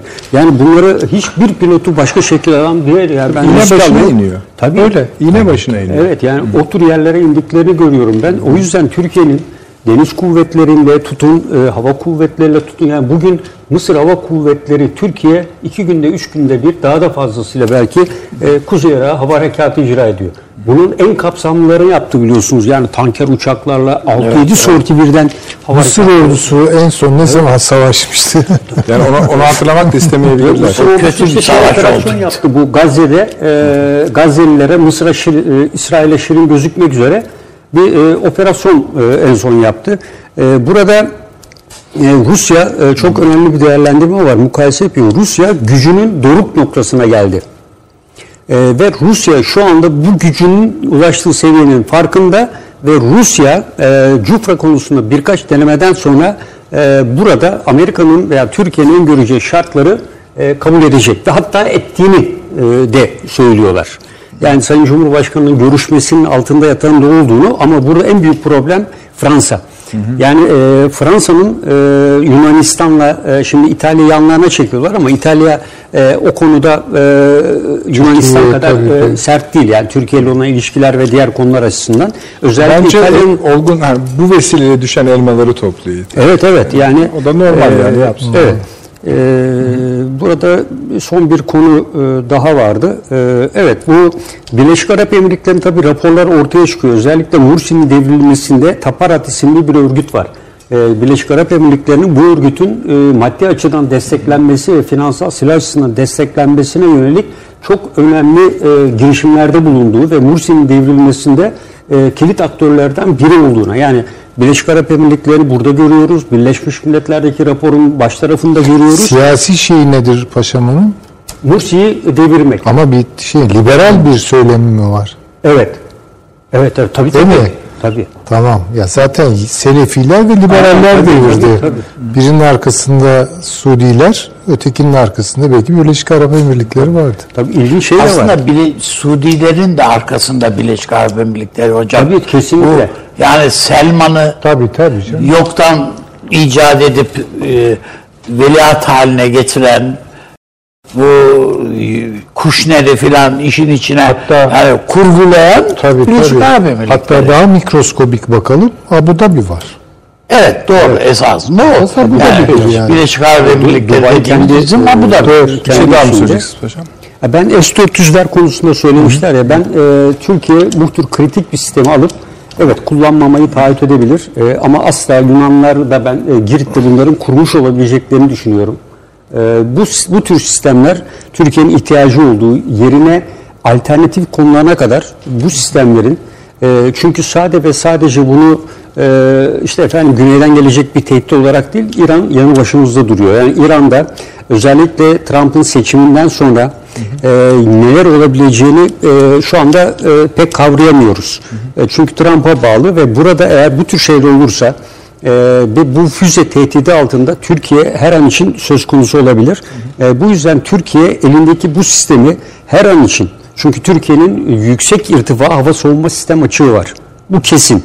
Şu anda buna yönelik çalışmalar var. Amerika der ki Trump ben Patriot vereyim bunu kapatın diyebilir ama şu anda ona yönelik gelişme de yok. Dolayısıyla Türkiye ihtiyacı olan ve bulunduğu coğrafyada bu sistemi komutanlığını kurmuştur. Gerekli altyapısı hazırdır. Eğitimler verilmiştir. Ben bunların önemli bir kısmının her an kullanıma, yani diyelim ki harp hazırlık durumu 24 saattir. O şekilde kullanıma en az bir bataryanın dahil olmak üzere en kritik bölgede bunu bir şeye dayanarak değil ama bir asker olarak elimizde $2.6 milyar verip eksiğimiz olan bir şey kullanmamak bu çok daha kötü bir şeydir. Peki. Onu da öyle değerlendiriyorum. Peki. Şimdi gelelim efendim.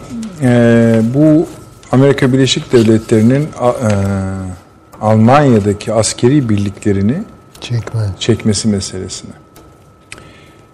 Şimdi daha sembolik, yani çeker çekmez o emri verdi mi verdi ama Pentagon dinler mi, NATO generalleri dinler mi onu bilemem. Şey ama o emir verildi.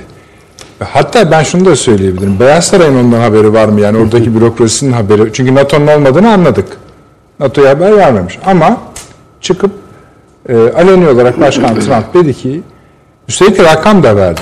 O rakamda yani resmi açıklamanın 1/3'üne gelen, denk gelen Almanya'daki Amerikan askeri varlığının Eylül ayına kadar bu ülkeden çekilmesi anlamına geliyor. Şimdi bir an için açıklama doğru ama bir an için bunun gerçekten olacağını varsayalım. İkinci Dünya Savaşı'ndan sonra kurulan ne varsa daha büyük sembolizm olamaz. Yani bir kere NATO denilen şeyin ruhunu koruyan Almanya'daki Amerikan askerleri. Bunun çekilmesi demek buraya kadar kurulmuş ne kadar iş varsa hepsinin dalgalanması demek. Şimdi büyük bu tartışma yaratıyor. Almanların da bayağı, ben bir baktım 2-3 gün boyunca Alman medyasına, onların kafası da karışık. Şimdi mesela aynı normalde sevinmeler lazım. Bir kısmı sevindi. Ama bir vergiden de kurtardık dedi. Hemen de para tarafına bakarlar. Hiç bunlarla da uğraşmaya da gerek yok. Tamamına alsın dedi. İki, bir kısım var. Onlar Ruslarla daha yakın ilişki kurmak isteyen bir tabii, eski doğru. Almanlar. Ha çok iyi bu bir ya. Yine analizlerini yapanlar diyorlar ki mesela bu bir hediye de olabilir Ruslara. Şimdi bunlar baya büyük laflar. Bir başka grup onu çekmesi önemli değil diyor. Ben bunu ilginç buldum. Nereye gidiyor bu askerler? Çünkü bir kısım diyor ki Polonya'ya gidiyor. Evet. Bu yeni yani cepheden cepheye asker sevkiyatı demek daha kritik bir yeri. Nereye gittiklerini bilmiyoruz. Eve dönüyorlarsa başka bir şey. Ama bir anda yani Avrupa'nın batının ruhu, NATO'nun ruhu falan gibi oraya bir halel geldiğini söylüyorlar. Ama bu G7 zirvesinde Angela Merkel'in gösterdiği reaksiyona bir tepki olduğu da ama biraz ağır bir şey bu yani onun için kulak çekilmiyor. O kadar şey yazıp çizmişler. Yani. Ama Almanya eski ileri uçtu. Yani NATO'nun ileri ucuydu yani. Sistem orada duruyordu. Ondan sonra zaten duvar işte filan. Yani idi. Şimdi ileri uç az Polonya. Önce sen de söyledin Polonya. Polonya zaten tarih boyunca bizim Viyana seferinde de öyle olduydu. Efendim başkası adına dövüşmeye çok alışık bir, yani böyle bir tarafları var bu Prusyalıların. Yani işgal edenlerle birlikte sonradan da tokatı onlar yiyor. O ayrı mesele ama işte. Evet peki Süleyman Hocam. Yani bu Avrupa'nın geleceğiyle ilgili buraya kadar ne kadar çok analiz yaptığımızı hatırlayın. Bu Almanya konusunda. Tabii, ABD ilişkileri konusunda. Şimdi şöyle söyleyelim yani hakikaten öyle bir evredeyiz ki biraz böyle uzaktan fotoğrafa baktığımız zaman bütün varsaydığımız, ya bu böyle bir zemin var dediğimiz zeminler böyle ağır bir ne diyelim fay hattının üzerinde sarsılıp duruyor. Şimdi Avrupa Birliği bu. Yani şimdi nerede, ne yapıyor? Meçhul. Bakıyorsunuz küre koalisyonu ortada küremire kalmadı. İşte NATO bir tuhaf halde. Yani işte biz Stoltenberg'in açıklaması var. Yani içimizde bizi bölmeye çalışanlar var, bölünmeyeceğiz diyor. Evet, yani bir gerçeklik tabii, var bu işte. Tabii var. Aynı şekilde bizim Astana yani hiç bundan bir hükmü falan kalmadı yani. Bunları görelim yani. Bir dönemdi diyelim yani. Bir dönem yani tabelasının olması bile gene iyidir de. Yani ama ondan öteye gitmiyorsa ortada bir sorun var tabii yani. Avrupa kendine bir gelecek arıyor. Avrupa deyince de hangi Avrupa? Onun adını koymak lazım. Batı Avrupa. Hepsi üstadım. Hepsi tek tek. Yani İspanya ne olacak? Diye bir soruyor kendine. Bu soruyu ona sordurtan şey ne? Çünkü artık İspanya eskisi gibi Avrupa Birliği standartlarında geleceğini garanti edemiyor. İtalya zaten konuşuyoruz. Doğu Avrupa'da çok ciddi Avrupa Birliği karşıtı akımlar güçleniyor. Şimdi Almanya ve Fransa kalıyor. Yani çekirdek, sert çekirdek Avrupa dediğimiz şey. Fransa'nın bütün arayışları şu an, bütün hesapları, bütün gayretleri Afrika. Hiç bunun Avrupa Birliği öncelikleriyle falan bir alakası yok. Almanya'nın önceliğine, Almanya da kendi hesabına bakacak. Rusya ile yakınlaşayım mı, yakınlaşmayayım mı? Yani Avrasya, bakın Avrasya'yı belirleyen şey Almanya-Rusya bağıdır. Yani bugün programa girmeden bir saat önce Putin'le Merkel'in görüştüğünü de ve Libya'daki durumdan mutlu değiliz. Derler işte o Amerika'ya söylenmiş. Tabii o bize çok üstümüze alınmayalım. Tabii bize gelmez o. Tabii. Siz Hitler'le Stalin'de görüşmüştü canım.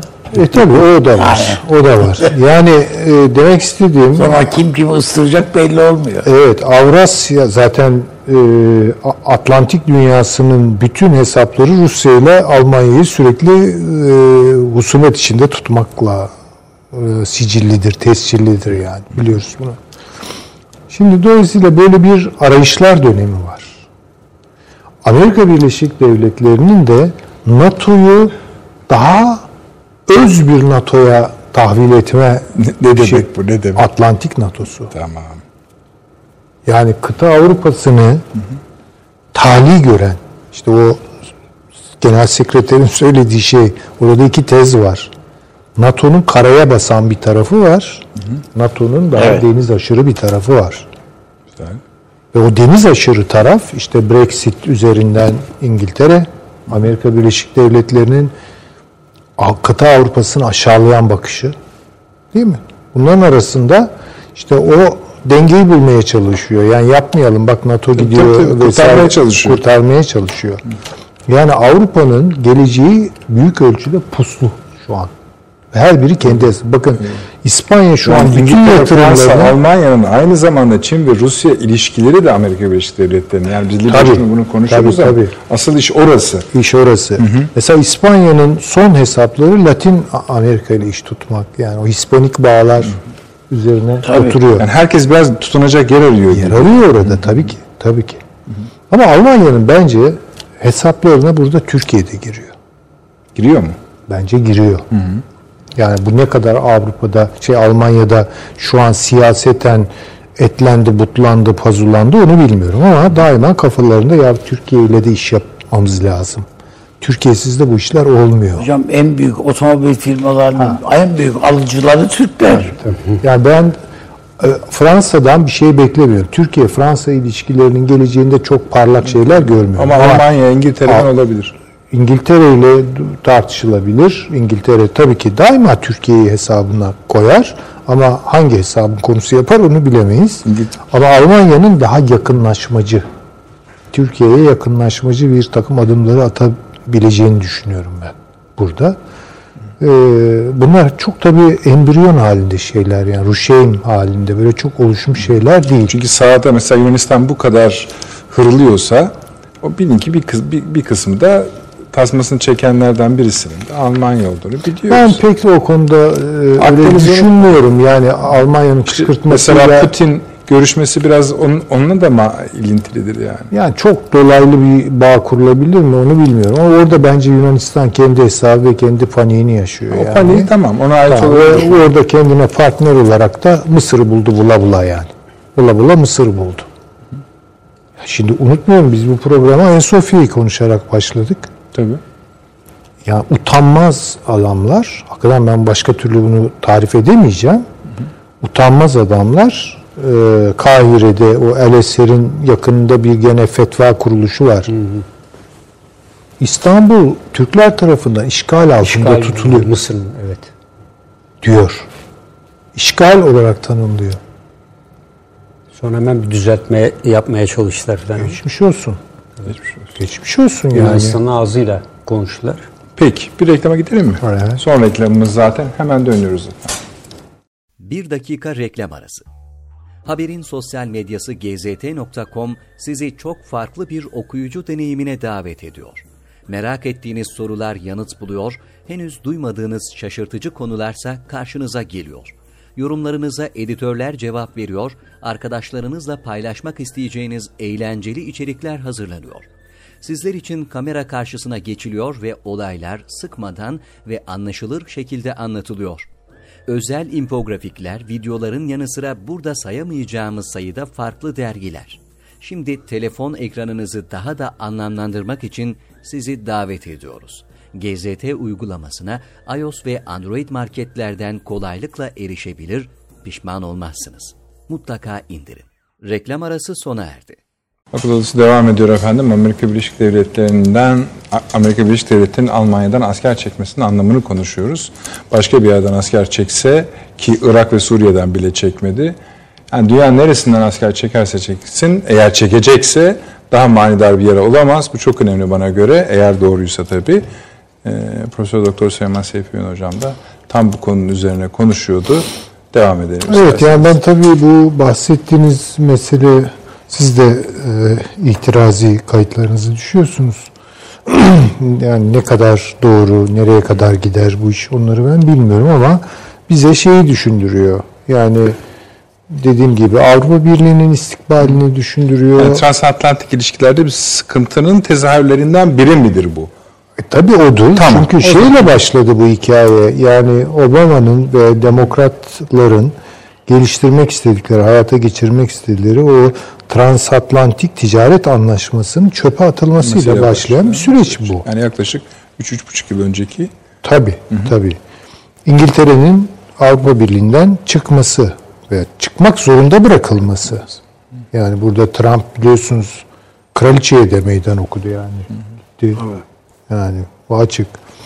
İngiltere'nin içerisinde de tabii problemler var. İngiltere ile Amerika Birleşik Devletleri arasında bahsettiğimiz gibi sorunlar var. İngiltere'nin ne yapacağı belli değil. Çünkü bir tarafıyla küresel sermaye oynuyor. Bir tarafıyla Çin'e oynuyor. Amerika'yı bu açıdan tedirgin ediyor. Belli açılardan Amerika'nın yanında pozisyon alıyor vesaire. Ama demek istediğim şu. Öyle bir dünyadayız ki herkes başının çaresine bakmaya çalışıyor. Herkes başının çaresine bakmaya çalışıyor. Onun için böyle uluslararası, uluslararası demiyorum, uluslararası ilişkilerde doğmuş olan, kurulmuş olan, hatta uzunca bir süredir de kurumsal gelişimini tamamlamış veya tamamlamak üzere olduğunu düşündüğümüz bütün zeminlere basarken çok dikkat edelim. Çok çürük bir yere de basıyor olabiliriz. Onun yerine kendi aklımızın, gözümüzün gördüğü zeminler üzerinden hareket etmemizde bence fayda var. İkinci bir mesele tabii uluslararası varlıklarla olan ilişkilerimize hasreten özellikle dikkat etmemiz lazım. Çünkü geleceği bağlıyorlar. Çok dikkat edelim. Yani o uluslararası bir takım kurumlarla altına imza atacağımız belgelere, bunu daha önce de söyledim. Tabii, tabii. Tekrar ediyorum. Çok dikkat etmemiz lazım. Evet, evet paşam. NATO yani, bu şakası olmaz yani. Üç başlık altına topluyorum. Yani bunlardan biri Amerikan-Çin ilişkileri. İkincisi NATO'nun geleceği. Üçüncüsü de geleceğin, bu teknolojiyle geleceğin savaştan alacağı seyir. Nasıl bir savaş bekliyoruz? Buna göre NATO'nun mevcut yapılanması bunu karşılar boyutta mıdır? Buna bakmak lazım. Öncelikle yine 2 veya 3 program önce ifade etmiştim. Çekilmeyi biraz bu yenilenmeye mi oturtuyorsunuz? 3 başlık altına tamam, oturuyorum. Peki. Bunlardan biri Amerikan Harp Okulu'nda yapılan 18 harp oyununun 18'ini de yine bir programda burada söyledim. Çin kazanmıştı. Amerika'nın mevcut gücüyle özellikle Uzak Doğu'da Güney Çin Denizi bölgesindeki yapılanma baz alındığında mevcut gücüyle Çin'i asla ve asla ekarte edemiyordu. Ve dolayısıyla bu bölgede özellikle Çin'in yapay adaları giderek buralara uçak inip kalkacak ve daimi uçak üssü bulunduracak hale getirmesi, gemileri yanaştırır hale getirmesi, Filipinler'e ait bir bölgenin, Filipinler şu anda inkar ediyor bunu, fakat Çinliler tarafından gizli bir şekilde işgal edildiği ve aynı şekilde Hong Kong'la ilişkin almış olduğu en son sert tedbirler ve silah teknolojisindeki hızlı gelişme ve yapılanması, bu en son verilerle Amerika Birleşik Devletleri ki Pentagon'un raporu da var, bizim Güney Çin Denizi'nde şu anda Çin'i baş edecek bir gücümüz yok. Çevrelediğimiz ülkelerle birlikte bile olsak, örneğin işte Güney Kore'nin zaten gücü yok.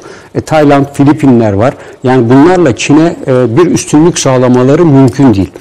Ve dolayısıyla şu anda ciddi anlamda bir sayısal üstünlükle birlikte teknolojik üstünlük ihtiyacı var Amerika Birleşik Devletleri'nin. Ve Amerika Birleşik Devletleri zaten yaklaşık 1,5-2 yıldır malum Merkel'le ve Amerika'yla, işte Almanya'yla ciddi bir şekilde atışıyorlardı. Yani biz bugün olmasak işte Fransa tarafıyla hepimiz Almanca konuşuyoruz. Öbür tarafa dönüyor, biz olmasak sizin tanklarınız kışladan bile çıkamaz diyordu. Bizim biz olmasak sizi savunacak kişi yok. Ve en son NATO'da biliyorsunuz %16, %20 ve 30 küsur olan gayri safi milli hasılanın payını Almanya ile birlikte %16-16 olarak ortaklaşa kurmuşlardı. Bence Pentagon yeniden yapılanıyor şu anda ve ciddi bir şekilde üstlerde fayda maliyet analizleri yapıyor ve Stuttgart'ın merkezli yerin 3 önemli özelliği var. Bunlardan biri Kürecik'te bulunan Kürecik'te bulunan radarın Stuttgart merkezinde değerlendirilip Romanya ve benzeri yerde veya denizde bulunan füzelerden füzeleri etkisiz hale getirecek sistemlerin merkezi. İkincisi Afrika.com, ilginç olan Afrika komutanlı Amerikalıların Stuttgart merkezli. Üçüncüsü de 50 binin üstünde askeri var burada. Ve bu yapı içinde mevcut tehdit değerlendirmesini dikkate aldığında buradaki askerlerinin Rusya'nın geliştirmiş olduğu avantgard bahsettik.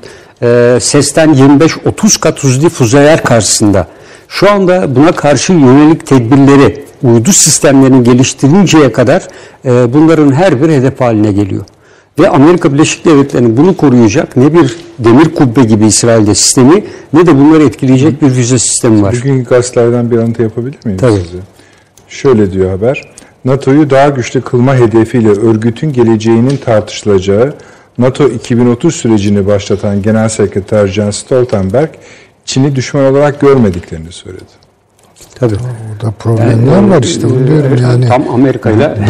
Bu Avrupa NATO'suyla ilginç. Onlar arasındaki fark işte. Yani birinci konu bu. Yani yeniden yapılanma ihtiyacı olduğunu düşünüyorum. İkincisi NATO sevk idarelemez hale geldi. Yani 27 ülkeden oluşan bir devlet, irili ufaklı. Bunu Fransa, Macron da birçok defa ifade etti. Özellikle Balkanlarda Kosova gibi, Sırbistan gibi diğer Bosna Hersek gibi işte bu sistem içerisinde yer almak isteyen ülkelerin yük oluşturduğunu, Avrupa Birliği açısından da NATO açısından da yük oluşturduğunu ifade etti. Özellikle Avrupa Birliği açısından.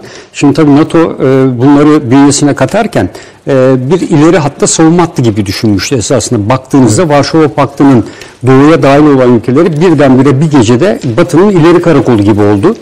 Ama bu ülkeler tamam demokrasi ve diğer açılardan gelişme sağladı ama silahlı kuvvetler açısından arzu edilen NATO standartına uyumda hala ciddi zorluklar taşıyor ve bu da NATO'nun bütünü açısından ciddi zorluklar taşıyor. İkincisi de bu ülkelerin her birinin birer oyu var. Ve NATO'da bu tür harekat planları tek oy birliğiyle alınmak zorunda. Ve NATO'nun hızlı reaksiyon vermesinde de bu yapılanma ciddi bir şekilde engel oluşturmaya başlandı. Yani bugüne kadar NATO'nun herhalde ondan fazla dönüşüm çalışmaları oldu. Yani şu anda NATO dönüşemiyor. Çünkü çok büyük bir yapı kontrol edilemez ve sevk edilemez hale geldi. Ve bence Trump NATO'yu ağırlıklı olarak Rusya'nın da olası füze tehditlerine dikkat alarak kuvvetlerini kendi ana kıtasıyla dolayısıyla Çin odaklı olarak yani Orta Doğu'da elbette devam edecektir. Yani şu aşamada Avrupa'da etmeyecek mi yani? Efendim? Avrupa'da etmeyecek. Yani bu çünkü Fransa'nın önderliğinde Avrupa bu süreç sonucunda adım adım kendi yapılarını kurmaya çekilir. Çünkü İngiltere'de çekilmiştir. Yani geride kalmamıştır. Evet, pardon, özür dilerim. Bir de son olarak şunu söyleyeyim ben. Geleceğin savaşlarında artık asker ihtiyaç ciddi oranda azalacak. Yani robotlar, tam otonom sistemler, işte insansız araçlar, bunun gibi şeyler.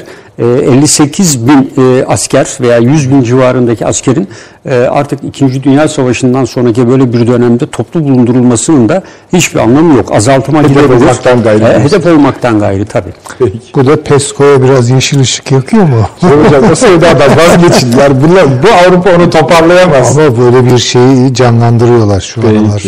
Çok vurgulanıyor bu. Hı-hı. Abi bu da yani. Tabii canım yani o bizim aramızdaki bir bahis. Daha kapanmadı yani. Kapanmadı. Evet. Hala yatırıyoruz elimizi oraya. Ama Amerika'ya dönük ibre hala. Şu anda öyle. Rekabet ikimizin arasında. Peki buyurunuz. Estağfurullah yani. Onu sadece söylemek istedim araya. Anladım. Böyle bir şey girdi. Bir siyasi sonucu olacaktır. Yani bu askeri yapılanmanın. O da sizin dediğiniz. Oraya bir ışık düşürüyor. Hı hı. Ve yakın zamanlarda belli raporlarda, Avrupa Birliği raporlarında PESCO yeniden ısıtılıyor, vurgulanıyor. Çok vurgulanıyor. Ona da işaret etmiyoruz. O da Türkiye'nin elini yalnız zayıflatar. Yani NATO'nun durumu zayıflatır, PESCO güçlendirir mi diyorsun? Hayır, şöyle, PESCO hesaplarına Türkiye'de sokulmak isteniyor da, yani orada bir başka şey devreye girebilir. Başka bir pazarlık alanı devreye girebilir. Vallahi o ordularla Türkiye birlikte savaşır mı onu bilmiyorum. Hayır da. Yani buyurunuz. En azından yani, pazarlık şeyi yapar. Tabii canım, Türkiye açısından tabii bu önemli. Hani be, NATO konuşuyoruz, NATO az bir şey değil. Şimdi tabii de önümüzde bir Amerika'nın değişim projesi var. Yani var, değişecek mi, değişmez mi? Ümit ediyoruz diyorsunuz. Yani onunla bağlantılı o şeyler, yani NATO'dan tut Dünya Bankası'na, IMF'e, şuna buna var, bütün uluslararası kurumlar. Hepsi adama bağlı çünkü. Kemal Tahir'e rahmetli Ecevit sordu. Yani Basın İlan Kurumu'nun İstanbul'da bir şeyi var o zaman, tatil köyü. Tuzla şey tarafında o.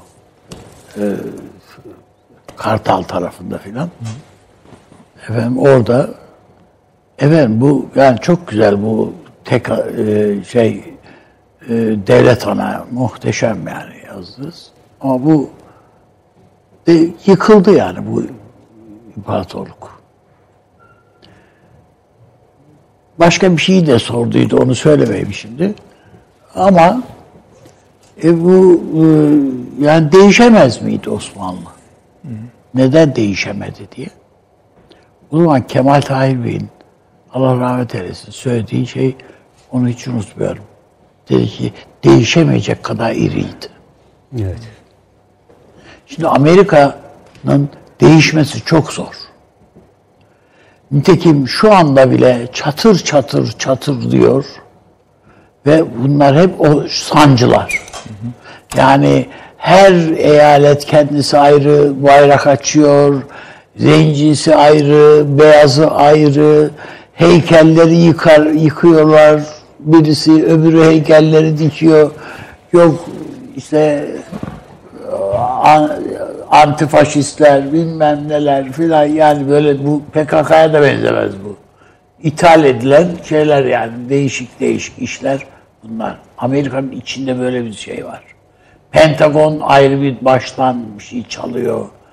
Efendim diyor, Beyaz Saray başkan ayrı bir şeyden çalıyor falan, havadan çalıyor. Hiç şimdiye kadar Amerikan tarihinde de böyle bir devre yaşanmamış. Tabii. Yani bunu açıkça görmek lazım. Öbür taraftan bu değişim sancısı orada var da Rusya'da ne durumda? Hayır, Rusya'da da var. Hiç şüphe yok. Ya bu iletişim çağında kimsenin bu işten kurtuluşu yok yani zaten. Yani nasıl koronadan kurtulamadı insanlar? Bu sancılardan da kurtulamayacaklar. Şu var. Yani mesela Almanya dedik. Almanya askerini çeksin çekmesin fark etmiyor. Almanya hacir altında bir ülke. Yani kendi istihbarat teşkilatı Almanya için istihbarat yapıyor ya. Evet. Amerika adına. Yani MİT'in Amerika hesabına Türkiye'nin içinde istihbarat yaptığını düşünebilir misiniz? İşte? O nasılsa Alman BND de o istikamette yapıyor. Ve Alman siyasetinin şu anda Almanya'da gelişen siyasi eğilimin geleceğe açısından bakıldığında bütün faşist eğilimlerin orada kabardığı, hatta eyaletlerde, bölgelerde iktidara gelmeye başladığı, meclislere girdikleri, şunlar bunlar hepsi görünüyor yani orada. Ve adamlar bunu raporlaştırdılar yani Amerika adına filan. Merkel ben bu işi bırakıyorum diyor. Yani durmuyor kadın. Gidecek yani hiç. Ve yerine de hiç öyle dölek birisi gelmeyecek. Mumla da yaparken kesinlikle yani. Mumla da aranacak. Doğru.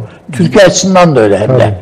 Yani kadını eleştiriyoruz, sevmiyoruz, bilmem ne etmiyoruz falan ama biz de arayacağız. başkaları da alacak. Hatta Almanya'nın bizzat kendisi de. Doğu Avrupa dediğin kan ağlıyor. Yani bir kuruş bile destek alabilmiş değiller Avrupa fonlarından.